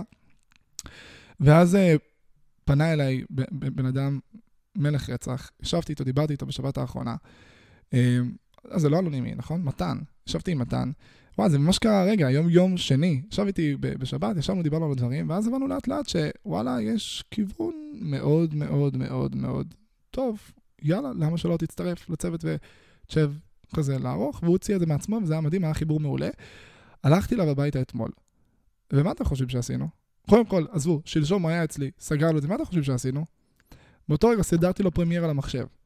באותו רגע הראיתי לו איך אני עורך. מה? כן, ישבנו לשבת סתם, להכיר. הוא אמר, בוא, אני רוצה להתחבר, עניינים. ישבנו להכיר, דיברנו, התחברנו. צחוקים, עניינים. יאללה, נכנסים לעריכה? כן, מגניב, יאללה. בוא נוריד לך Premiere. מה? כן, יאללה, כאן, למה? חבל הזמן. הורדתי לו Premiere, שזה תוכנת עריכה, לימדתי אותו קצת אה, לערוך, הראיתי לו דברים, וקבעתי איתו שמחר אני מגיע. אתמול הגעתי אליו באחת בצהריים, אח שלו פתאום הופיע, בום, אח שלו גם מצטרף. מלמד את שניהם לערוך. הראיתי להם איך אני עורך אה, סרטון אחד. ואז מה עשיתי? סרטון השני, פשוט, יאללה, אוטרופ, צאו לדרך. צאו פשוט תעשו. פשוט תעשו. אני מסתכל מהצד, לא אני אעשה ותסתכלו ותשאלו, זהו, פשוט תעשו. וזו הדרך ללמוד, זו הדרך ללמוד, פשוט ישבו ועשו, והתוצאה הייתה בת זונה. הסרטון שהעליתי ביום ראשון בערב לאינסטגרם של ה... זה, הם, הם ערכו אותו. וביום אחד הם למדו עריכה. ולמה זה קרה? כי הם סמכו על עצמם. כי לימדתי אותם עקרונות, דברים, עניינים, בלאגנים, הראיתי להם את הדרך, ואז הם בחרו אקטיבית לקפוץ למים, להתלכלך, להיכנס לבוץ, וזה מטורף. כי זו הדרך הכי מהירה ללמוד. קיצור, אז יש לי עכשיו את החלום הזה, שמעתי לעצמי, אני רוצה להקים צוות, זה מפנה לי כמויות הזויות של זמן, כי כמו שאמרתי, אני יכול להישאר באותו רובד של תכנים או דברים שאני עושה, וזה יכול להיות עדיין אדיר. אתם יודעים, בסופו של דבר, כשאתה מעלה שלושה סרטונים לרשת, אתה מעלה כל שבוע פרק של פודקאסט, אתה מביא ערך אה, באלף ואחת רבדים, דברים קורים, דברים זזים, אתה מציג את האישיות שלך, והכל קורה מהר וזז. אבל בסופו של דבר, אני רוצה לעשות דברים הרבה, הרבה, הרבה יותר גדולים. תכנן לעשות לייבים, נניח. עכשיו, לייבים יש לי רעיונות הזויים, שאין סיכוי שבעולם שאני אעשה ספוילר, אני אעשה ספוילר? אני לא אעשה, אני לא אעשה. די, בלי ספוילרים, מספיק. די, די, חלאס, בלי ספוילרים. שבוע הבא כבר יהיה הלייב הראשון כנראה. כדי להגיע אליהם, כמו לעלות על במה, לעשות אה, לייבים, לעשות כל מיני פרויקטים ודברים שאני רוצה להגיע אליהם, אני חייב לייעל דברים. יש דבר שנקרא Outsourcing, שאתה בעצם לוקח משהו ואתה מיקור חוץ, אתה מוציא אותו החוצה. אני נניח יכול לעשות אה, דברים מסוימים, ויש דברים שאחרים יכולים לעשות. אני, רק אני יכול, נניח, צורך לכתוב את הטקסט של המסרים שאני רוצה להעביר. גם זה לא מדויק, אני יכול להביא תסריטה ולמד אותה הלך רוח, אבל בסופו של דבר זה השפה שלי. או אם אני רוצה להיות הפנים של משהו, רק אני יכול להצטלם, אבל כל שאר הדברים, מישהו אחר יכול לעשות. לערוך, דברים של ארגון, דברים של להקים פרויקטים שקשורים לדברים שאני רוצה לעשות, לדאוג לציוד, צילום, עריכה, כאילו, עריכה כבר אמרתי. אני אמרתי עריכה וחזרתי על זה שוב, אני מצטער, אני לא אעשה את זה יותר בחיים שלי. אני מתנצל, זה היה אסון, ואני מתחרט על זה בטירוף עכשיו, אני שנייה לוקח דקה להירגע. וואו, שנייה, וואי, זה בחיים לא קרה, אני מצטער, באמת. קיצור, אז הגעתי להבנה ש... אני חייב לייצא דברים החוצה, ובתחילת החודש אני כזה, הצילו, הצילו, אני טובע, אני כזה כל שבוע אומר לעצמי, יאללה, השבוע לייב, ואני כזה רואה, אוקיי, אם אני עושה לייב, אז זה וזה וזה לא קורים. ואני חייב שזה וזה וזה יקרו. ואז אמרתי, יאללה, פודקאסט? כן, יאללה, חייב להתחיל פודקאסט, אין מה לעשות, שבוע שעבר. יאללה, אין מה לעשות, פודקאסט. הרבה יותר קריטי להעמיק את הקשר מאשר להביא עוד קהל. אז התחלתי פודקאסט, ואז אני עושה את הפודקאסט ואני כזה, יש! זה חוסך לי, כי זה כבר יוצר לי תכנים לטיקטוק, ואני לא צריך לשבור את הראש התכנים, כי אני פשוט גוזר חלקים מהפודקאסט, זה פשוט אני בפודקאסט שעה וחצי, ואפשר להוציא מזה עשרה קטעים בשבוע, וזה חוסך, כי אני צריכה להיות בשבוע, צריך, אני מתכנן ועושה 21 קטעים בשבוע לטיקטוק. 16 קטעים מהפודקאסט, בום, כבר יש לי משהו. העניין הוא שזה שעות, שעות לערוך את זה. אז אמרתי, יואו, יואו, יואו, fucking shit, אני חייב, חייב עורך. חייב עורך. עכשיו, אני, אני כאילו, אני עבדתי בחינם, אוקיי? בגיל 17. אה, אצל סניה כדי ללמוד אה, דברים, ועל הדרך גם למדתי לערוך, שזה מגניב. אני לא מרגיש בנוח עם העניין הזה של חינם, אה, כי אני מלך ואתה יכול ללמוד מהנוכחות שלי. כי כאילו זה מפגר, זה כאילו, די, כאילו לכל דבר יש ערך, ולא צריך לזלזל בבן אדם. אז זה היה לי uh, קשה עם זה, אבל בסופו של דבר הגעתי לתובנה שהי, וואו, אח שלי, מה קורה? בסופו של דבר, מה, מה, מה קורה בדינמיקה בסופו של דבר? אני הולך להקים עסק, הוא מכניס כסף, והוא יקבל בסופו של דבר הכנסה. על הדרך הוא לומד דברים, הוא מקבל ערך, הוא רוצה את זה מעצמו, על הכיפאק. אם כל התנאים האלה יקרו, אני מעוניין לקחת עורך, שיבוא איתי, מה זה מעוניין? אני מת על זה, אמרתי, אני אתחיל לחפש את זה ביולי. פתאום נפל עליי בן אדם, שגם אני מאוד אוהב את הראש שלו, את הגישה שלו, אני רואה אותי אה, הולך איתו קדימה, ואני רואה את זה כמתאים, אותו, את אח שלו, וזה פשוט היה אדיר, ואני לא הפסקתי כל יום, כל יום, אני חייב עורך, אני צריך לדאוג את זה, ואני אדאג את זה, ואני אשיג את זה, והכול יהיה בסדר.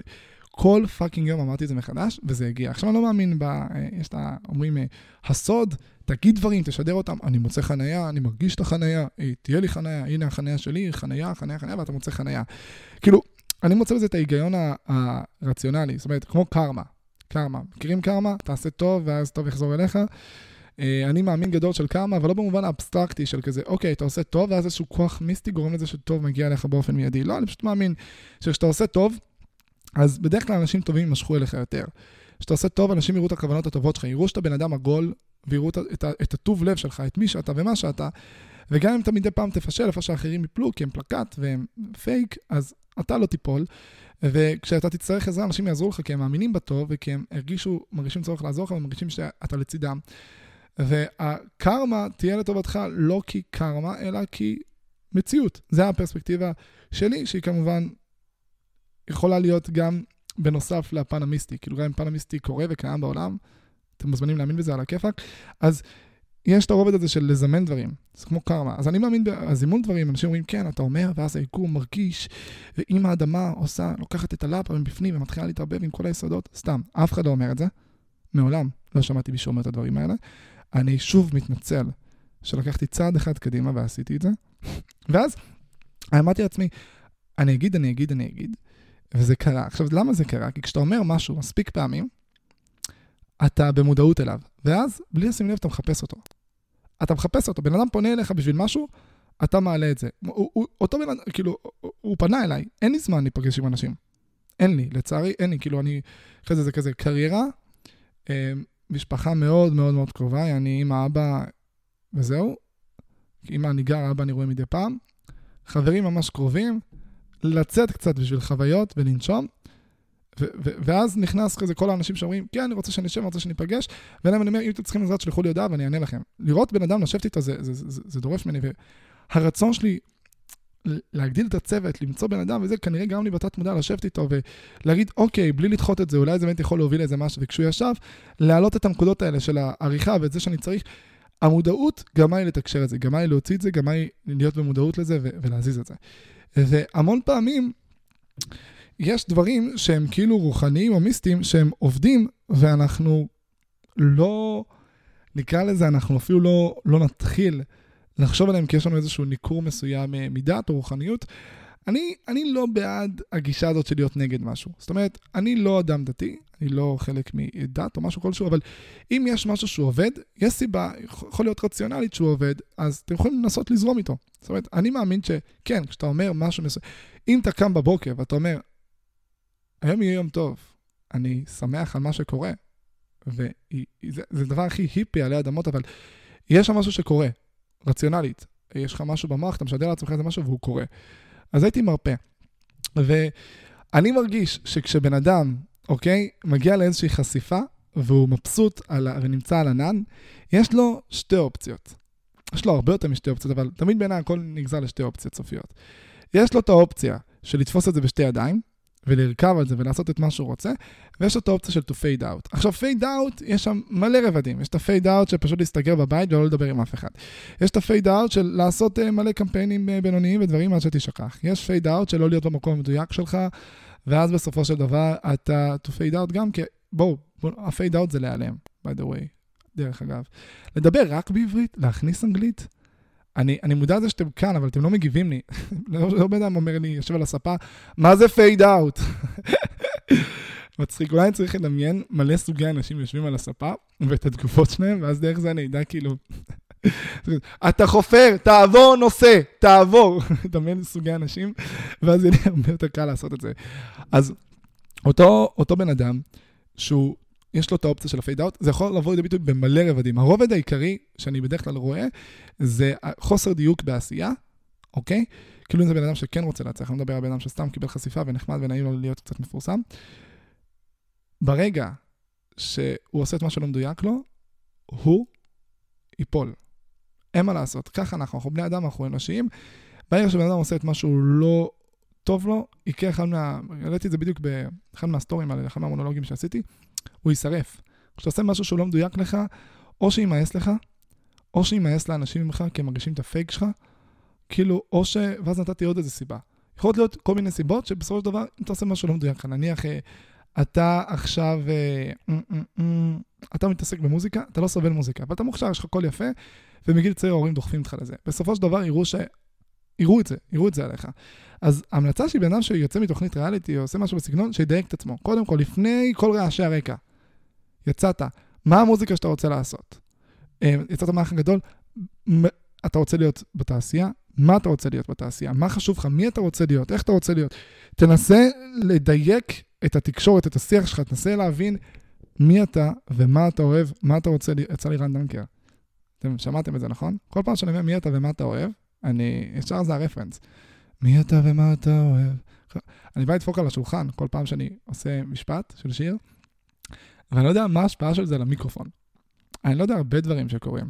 לא, אני לא עושה באמת טסטים, אני פתאום נופל לי האסימון, אני אמור לעשות הרבה יותר טסטים משאני עושה. אני לא באמת יודע השפעות, אני אגיד לכם יותר מזה, וואי, זה בכלל מצחיק. אני, טוב, נראה לי, נראה לי זה מה שאמורים לעשות. כשהקלטתי את הפודקאסט הקודם, העליתי אותו, אז כאילו לא, לא שמעתי אותו. לא בדקתי אם, אה, לא יודע, באמצע הפודקאסט פתאום הורדתי לעצמי סטירה ורואים את זה בווידאו, או שיש משהו באודיו אה, cringe או מוזר, או שיכול להיות שחצי מהאודיו לא עובד. לא בדקתי כלום. כאילו רק שמעתי את ההתחלה, שומעים אה, אה, את הסוף, שומעים, עשיתי cut cut, חיברתי את זה לווידאו, העליתי. זה, זהו.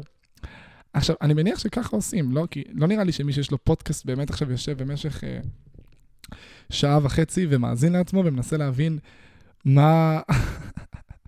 האם זה טוב, האם זה לא טוב? עכשיו, ברור, יש פודקאסטים שעושים קאטים וחותכים, וזה הקטע שהם זוכרים איפה הם בערך רוצים לעשות קאטים, אבל כן, לא נראה, כן, יכול להיות, אין לי מושג, אין לי מושג, לא יודע. אז, אז כשסיימתי את הפודקאסט, אני הייתי צריך לערוך, אז ישבתי לשמוע את החצי שעה הראשונה, וכמו איזה mother fucker, לקחתי 0 עד 1, דיברתי על זה וזה, 1 עד 2, כאילו, 1 דקות, דיברתי על זה, דקה 14 עד 16, דיברתי על זה, ואז עשיתי רשימה וראיתי מה אני בערך רוצה להוציא מזה קטעים לאינסטגרם, לטיק טוק, ולהעלות. זה גם לשמוע חצי שעה מהפודקאסט, 35 דקות. את השאר לא שמעתי, אני לא זוכר על מה דיברתי שם. עכשיו, זה הולך להיות עוד יותר חמור, כי מה אני הולך לעשות? את הפודקאסט הזה, אני הולך לשים... לשים אותו במחשב, לעשות קאט קאט, להעלות אותו ליוטיוב, להעלות אותו לספוטיפיי, אפל וזה, ואז אני הולך לנסוע לחולון, אה, למתן ודביר, ואני הולך להעביר להם את הפודקאסט, ואני לא הולך לשמוע אותו, אני, אני, אני לא הולך לשמוע אותו, אולי אני אשמע אותו אקטיבית, כי כאילו אני חושב שככה אפשר להשתפר, כי אתה שומע את עצמך וזה וזה, אבל אני, אני לא יודע, אני לא, אם יש פאק או יש איזה משהו בנראות, אני לא יודע את זה. אני יודע רק אם כאילו מתן או דביר החליטו לערוך את הקטע הספציפי הזה ולראות אותו. ואני עף על זה. אני עף על זה, כי רק ככה אפשר לעשות את ה scaling, רק ככה אתה יכול להישאר... אנשים לא מבינים את זה, אתה יוצר תוכן, אוקיי? אתה עושה דברים, אתה הרבה הרבה הרבה הרבה יותר, יש לך הרבה יותר רבדים ממה שעשית ועבד עד עכשיו, בוודאות. בכולנו יש הרבה יותר דברים ממה שאנחנו מציגים, חד משמעית, אוקיי? ואנחנו בקלות, בקלות נופלים רצח, אבל רצח למקום הזה של היה משהו שעבד, מתבייתים עליו, מתאבדים. לא. יש לך עוד צדדים, תוציא אותם. מה הם? איך הם? איפה הם? תנסה להבין, תשחרר אותם. ואני מה זה מאושר על זה שיש את הפודקאסט, ועכשיו אני משחרר להם את זה, ויצאו לי תוך כל שבוע 7, 10, 11 חלקים ממנו, ואז סוף סוף אני אתפנה לעשות את הדברים שאני באמת רוצה. אני רוצה לעשות יותר נונסנס, אוקיי? יותר שטויות, סטלבט. יש לי רובד שלם של אינטראקציות עם אנשים שאני אפילו לא מתחיל לגעת בזה, כי זה קצת לא איך שאני רוצה שזה יהיה כרגע, לא משנה. ויש את הרובד של הלייבים. הלייבים זה הולך להיות סופר דופר מעניין, אני חושב שאני אתחיל לדבר על זה שבוע הבא, כי שבוע הבא אני הולך uh, לעשות live ראשון מאז חנן. אני מקווה, אני כאילו, אני אגיד לכם משהו על עצמי, אוקיי? אני לא בטוח בדברים מסוימים אה, שהולכים לקרות, ואז הדרך שלי אה, להחליט שהם קורים, אני מצהיר עליהם. זאת אומרת, אני לא חושב עם עצמי, כן, אני אעשה live שבוע הבא, אני פשוט אומר, אוקיי, אם אני אגיד בקול בפודקאסט שאני אעשה live שבוע הבא, אז אני צריך לעשות live שבוע הבא. או נניח שבאתי לעשות את הפודקאסט, חבר שלי שאל אותי, נו, מה, מתי אתה עושה את הפודקאסט? יום שלישי. למה אמרתי את זה? מתי הוא עולה? יום שלישי. זה החלטתי ברגע שעניתי לו. כאילו, תוך כדי עניתי לו ופשוט החלטתי את זה. כשאתה מצהיר על דברים, זה הרבה יותר טוב. קחו, קחו את זה, באמת, קחו את זה לתשומת לבכם, נסו השבוע, שיש לכם איזה משהו שאתם מתלבטים עליו, במקום להגיד, אני לא יודע עדיין, פשוט במקום תענו לבן אדם איזושהי החלטה שהיא יותר קרובה ממה שציפיתם, זה אדיר. זה פשוט יגרום לכם, יגרום לכם פשוט, שים לכם איזושהי אה, מסגרתיות כזאת. אני חושב שכילד, עצם העובדה שראיתי את האח הגדול, או שהייתי רואה אנשים מסתכלים בברים, אה, הייתי מסתכל על אנשים בברים, אנשים כל הזמן, גרם לי להיכנס, כן, הרבה לרובד של המתבונן, ולחקור ולהבין אנשים, אבל אני חושב שאנחנו מזלזלים בעצמנו. אנחנו כן רואים הרבה דברים, אה, לא רק באנשים, אלא בתחומים, ואנחנו יודעים לנתח הרבה יותר, ואני, מאוד מאוד קשה לי עם זה להניח שאנשים באים אליי ואומרים לי, וואי, רואים שאתה נולדת עם איקס. אני לא מרגיש שיש מישהו שנולד. נכון, אני זוכר את עצמי מגיל 3-4, חושב על דברים וזה, אבל אני בטוח שזה איזה שהם חוויות שעברתי, והדבר הזה, אה, אפשר לפתח אותו, וזה משהו שהוא ממש גמיש. אני חושב שזו מחשבה סופר דופר מגבילה, אגב, שכזה, וואי, הוא נולד עם זה. כן, אם לחשוב שבן אדם נולד עם משהו, זה לא אה, מסיר ממני אחריות, זה לא גורם לי להגיע למצב שאני כאילו פטור מלנסות להיות הדבר הזה גם, כי כאילו הוא, הוא ככה, אני הייתי רוצה להיות ככה, אבל הוא נולד עם זה, אז אני לא... למה? אתה יכול להיות הכל, את יכולה להיות הכל. את מסוגלת, את מדהים, את אישה חזקה, וכולנו יכולים להיות הכל, אוקיי? ויש לי את התחושה הזאת שהדבר הזה ממש מפיל אותנו לבינוניות. להסתכל על בן אדם ולהגיד, אה, הוא נולד כזה. והייתי רוצה, יש לי הרבה דברים שאני רוצה להביא לאנשים מבחינת גישה רציונלית, זום אאוט ענייני בלאגנים, שיש כזה באתר וכזה בסרטונים, דברים שאני מעביר. אבל אם יש משהו שהייתי רוצה להעביר לאנשים, זה לא את האוטודידקטיות כאוטודידקטיות של אתם יכולים לשבת בבית ולראות את היוטיוב וללמוד דברים, אלא אוטודידקטיות במובן של, ה, אמ, של איך ללמוד, של איך לנתח מידע, איך לפרק אותו. זאת אומרת, לדעת איך להסתכל על דברים נכון. בום, זה ההגדרה. שנייה. בום. וואי, יפה. להסתכל על משהו מנקודת מבט לומדת. יש לראות את האח הגדול וליהנות מה vibe הטראשי, יש אה, להסתכל על הגדול, לעשות relate, להריץ, להעריך, ויש לראות את האח הגדול ולהגיד, בואו ננסה להמר מי, מי, מה הוא חושב, מה עובר לו בראש כשהוא אומר את המשפט הזה. ברגע שאתה משנה את הפרספקטיבה שלך כשאתה רואה את הדברים, אתה לומד הרבה הרבה הרבה הרבה יותר. אז אני חושב שאיך שאנחנו ניגשים לדברים גורם לנו להגיע לתוצאה כזו או אחרת. וואי, זה אדיר, אני כאילו עושה פודקאסט על האח הגדול, באמת, אני חושב ש-95% מהפודקאסט לא דיברתי עליו, לא הזכרתי אותו כמעט. יש כל כך הרבה רבדים כאילו מעניינים, אני אביא לכם דוגמה, אוקיי? אמ, נניח סתם דוגמה, נכון אמרתי מקודם על ההלך רוח החברתי ומה שזה אומר, מה גורם לבן אדם להצביע?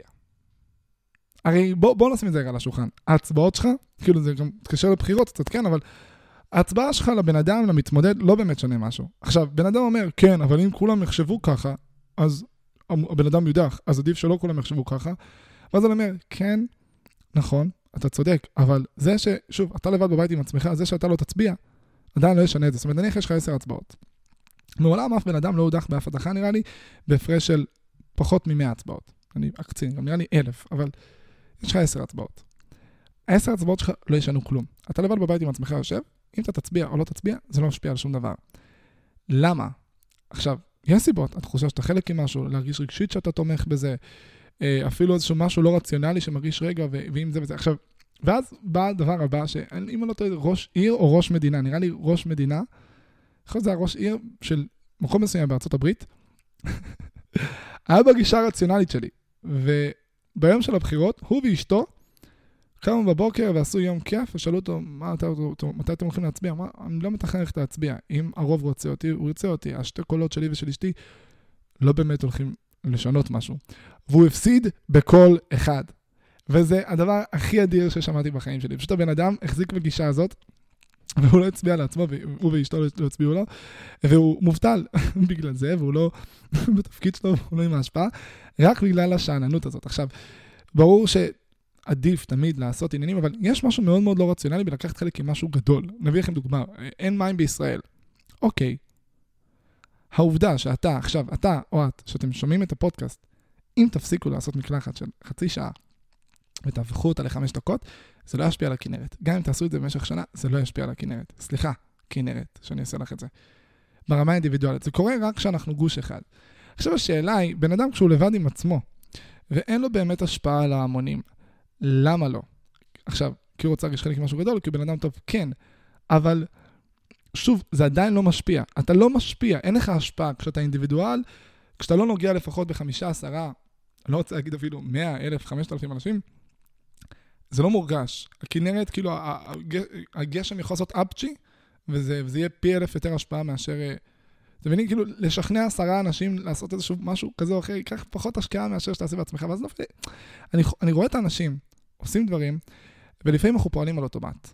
יותר מדי על אוטומט. אנחנו עושים דברים בלי לחשוב על ההשלכות שלהם, על האם זה באמת ישפיע? אנחנו פשוט עושים כי אמרו לנו לעשות. אמרו, אין מים בישראל, אז די, תסגור את המים, זה חשוב. מה? אני אביא לכם דוגמה בת זונה, באמת, דוגמה מטורפת. שימו לב, שימו לב. מכירים את זה שאומרים, וואי, יש מצב שאני טועה רצח, אז לא יודע, תגגלו את זה, אבל אני בדקתי את זה, בדקתי את זה, אוקיי? בדקתי את זה לא שאני, זה מבוסס. מכירים את זה שאוכל מוכן, ואז מזרחים בטח הכירו את זה יותר. אנחנו, שבאנו מאפריקה. שאמא אומרת לכם, אה, אל תכניס את האוכל למקרר, הוא חם, שלא יתקלקל. ואתה, בתור ילד, שאתה שומע את זה לראשונה, לא מבין. מה? אבל את לימדת אותי, אמא, שאוכל לא אמור להיות בחוץ, הוא יהיה במקרר, כי אם הוא יהיה בחוץ הוא יתקלקל. מה קורה כשהוא חם? למה החוקיות היא אחרת? ואני הולך לעשות לכם, מפיל לכם אסימון, לסיבה. קודם כל, שוב, וואי, יש מצב שזה טעות אחות שרמוטה, אבל לא נורא. אין כמו טעות בפודקאסט, אין כמו פייק ניוז, חברים, אין כמו חרטוטים. הסיבה שבגללה, אוקיי, קודם כל זה, זה לא נכון, אוקיי? אפשר, אם אוכל חם, תכניסו אותו ישר למקרר, זה עדיף. אוקיי, אולי תחכו איזה דקה שהוא יקבל מבחינת אה, טקסטורה איזושהי צורה יותר אה, נורמלית או whatever, אבל זה, זה לא באמת, תכניסו למקרר מבחינת אה, להתקלקל והכל. מהבחינה של, שימו לב, לפני 50, 100, 150 שנה, לא היה מקררים. מקרר עם גוש קרח ענק בפנים. אוקיי, דמיינו את זה? סבבה? ככה המקררים היו מקררים, ואז הם היו סגורים, והגוש קרח היו מחליפים אותו כל שבוע, שבועיים, חודש, אני לא יודע בדיוק איך זה היה עובד. ולמקרר ניסו להכניס דברים שהם יהיו כמה שיותר פושרים. כי אם היו מכניסים דברים רותחים או חמים למקרר, זה היה ממיס את הקרח מהר יותר. ואם זה היה ממיס את הקרח מהר יותר, זה היה גורם למקרר לקרר פחות, ואז לאוכל להיות יותר מקולקל. עכשיו, זה מלפני 100-150 שנה, את המקררים האלו, או 70, לא, אין לי מושג. ואנחנו עד היום, עד היום יש את הקטע הזה, שפעם בן אדם היה מכין, לא יודע, אורז, היה מחכה שיתקרר, אה, או שיהיה פושר, איזה שעתיים, שלוש, ואז מכניס למקרר שהקרח לא יימס, ואז זה פשוט עבר הקטע הזה של, כאילו איזשהו טלפון שבור של, כן, להכניס אוכל חם למקרר, מקלקל.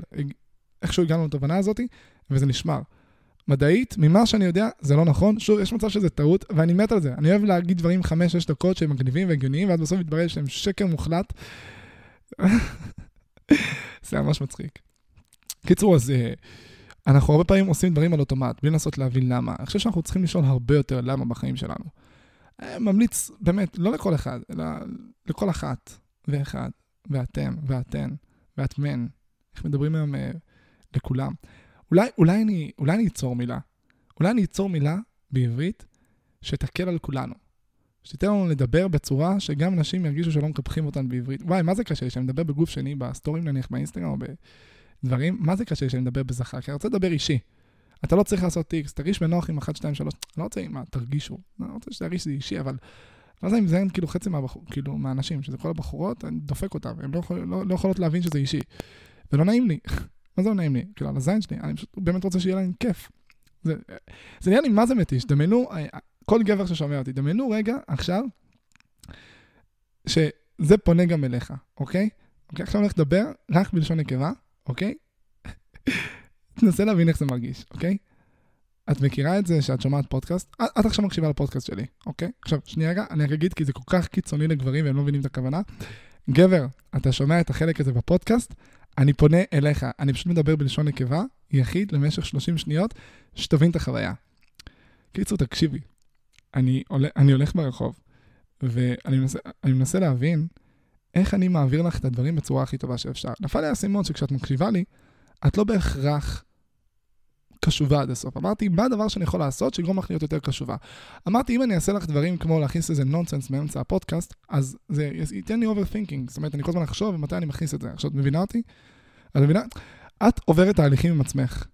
וכל התהליכים שאת עוברת, בסופו של דבר מביאים אותך לנקודה מסוימת. אוקיי? עכשיו דיברתי חצי דקה בחוסר היגיון, אבל בלשון נקבה. איך זה הרגיש לך, אחי? נכון מוזר? נכון זה הרגיש לא שייך אליך? זה הרגיש לך כזה, וואו, הוא, הוא, הוא דיבר אליי, הוא דיבר אליי, לא הבנתי מה הוא רוצה. ככה זה מרגיש לנשים כל הזמן. עכשיו, זה לא באמת מרגיש ככה, כי כבר התרגלו. הם כזה משנות את זה ללשון נקבה בראש שלהם, בתת מודע שלהם, אבל זה מרגיש זוועה. איך פותרים את זה? כאילו, לא ייצרו עכשיו שפה. אי אפשר ליצור תת שפה עכשיו, עברית אה, רבים או whatever. אבל, אה, וה, והשילובי שפה המעורבבים זוועתיים, נשמעים זוועה ומתישים. בטוח יש פתרון. אני מבין את הקושי ואת הסבל, אני מצליח אה, להזדהות איתו, זה נשמע לי זוועה, באמת, אני לא... אם הייתי נולד לך מגיל אפס, זה לא היה כזה זוועה, כי הייתי חי את זה, אבל זה, אני שומע את זה מהצד, זה נראה לי נוראי ברמות חריפות. אני אומר לעצמי, איך מסיימים פודקאסט? אני שוב פעם, אני, אני, אני אתעקש על הנקודה הזאת כל פעם. בא לי לדבר עוד, בוא נראה, האח הגדול. אני יכול לקחת את זה לכל מיני רבדים. אתם יודעים, יש את הרובד הזה של... אה, של... אה, ש... בואו בוא נראה את זה ככה, חברה, אוקיי? אשכנזים מזרחים, או יותר נכון שמאלנים ימניים, או תל אביבים לא תל אביבים. שה... שרואים את הבן אדם, שיותר אוהבים אותו, את החבר'ה המזרחים, שימו לב שכל פעם בוחרים את הבן אדם המזרחי יותר, המקופח יותר, שמצביעים ולהתחיל לדון עליו, ולמה אנחנו מרגישים ככה כחברה, והמסה האדירה יותר בפריפריה, והיא רואה, והיא רוצה להרגיש... אני באמת רוצה לדבר על זה, זה מעניין, זה רלוונטי. לא, בוא נדבר על המסביב. אין כמו לדבר על המסביב, חברים. לדבר על, ה, על העניין זה בנאלי, זה משעמם, כולם עושים... בוא נגיד את זה ככה, אני מחכה לפודקאסט אירוחים שלי. מה זה מחכה? אני הולך ליצור אותו עוד כמה חודשים. וזה הדבר הכי מעניין בעולם, כי זה יהיה פודקאסט שכנראה, אני, אני מקווה, וואי, ייקחו את הציטוט הזה אחר כך ויזיינו אותי עליו, אבל אני הולך לקחת את הפודקאסט, כאילו להביא את האנשים, ולשאול אותם את השאלות הכי אה, לא קשורות בעולם. כאילו, דמיינו בן אדם יושב בפודקאסט, אוקיי? או יותר נכון, כאילו בריאיון, או פודקאסט, כל דבר שמזכיר כאילו את ההלך רוח שהוא מכיר, ורגיל לשאול שאלות, נו, אז מה התוכניות? וואו, איך זה הרגיש שהיית בסרט ככה וככה? כאילו כל מיני דברים כזה סטנדרטיים, או את מי אתה אוהב יותר, את אחת או שתיים, ולשאול אותו שאלות כמו, תכלס, כשאתה שוכב במיטה ואתה בא ללכת לישון, איזה מחשבות צפות לך בראש? כשאתה עצוב, מה אתה עושה כדי לשמוח? יש איזשהו משהו שאם ידעו עליך זה cringe רצח? עזוב אה, משהו שישרפו אותך עליו, אתה מסתיר. משהו cringe, תתן לנו cringe, תתן לנו משהו הזוי. ואז אני כן, יש לי קטע של OCD, שאני כל פעם לפני שאני הולך לישון, אני נוגע מרפק 12 פעמים. מעניין פי אלף. מעניין פי אלף. לא שואלים את השאלות הנכונות. אני רוצה לעשות פודקאסט שכמובן נוגעים ברבדים עמוקים יותר וכזה כל מיני דברים, ושואלים את השאלות הנכונות. עד אז, אני פה, עם הפודקאסט הזה, שאני פשוט הולך לעשות פרי סטייל על איזשהו נושא מסוים ולהעמיק בו. מעניין, אני רוצה להכניס יותר nonsense, רוצה להכניס יותר שטויות וסטלבט לפודקאסט. אני אגיד לכם את האמת, זה, זה גם יקרה. כאילו מה, אני הופך את הפודקאסט לבלוגים? כאילו, אני אתחיל לדבר על, על היום-יום שלי, על השבת, כאילו, לעשות את זה? כאילו, אני לוקח את הנושא, אני מעמיק עליו, מסביר את הזוויות שלי או את החוויות שלי שקשורות לנושא הזה, ואז אני גם מסביר את, את, את החוויות שלי מהשבוע, מה קשור ולקשר את זה, מעניין. אני עדיין לא יודע בדיוק איך הפודקאסט יהיה, הוא עדיין תופס צורה, אני עדיין, אני כל פעם מתלבט אם אני אקליט שני פרקים ברצף, ואני עדיין אומר, לא, לא, לא, אני עדיין לומד, אני עדיין מבין מה קורה אה, כל פעם מחדש. כל שבוע אני אעשה פרק, אני אלמד, אני אבין. אה, אתם מוזמנים אגב לשתף אותי אחרי ששומעים את הפודקאסט, לשלוח לי הודעה באינסטגרם, דבר איתי חופשי, מה החוויה שלכם, מה אתם רוצים שיהיה יותר, מה אתם רוצים שיהיה פחות, אתם על הזין שלי, ברמות קיצוניות, סתם. כאילו, אני, אני אשמח לשמוע, כי זה יגרום לי אפילו להבין בתת מודע, וכזה להרגיש יותר את הדברים. זאת אומרת, לא להיות במודעות, כמו שאמרתי לכם בתחילת הפודקאסט, כשאתה מודע למשהו, אתה פשוט... איך עושים את זה טוב כמו שזה הפעם שעברה? אני לא רוצה שזה יהיה כזה, אבל אני גם לא רוצה אה, לחפף, כי וואלה, אני מרגיש שאני יכול לעשות עוד איזה דבר שתיים, אתם רוצים שאני אספר יותר כזה, או לרדת יותר בזה, אה, ולהעמיק את זה, וזהו להיום.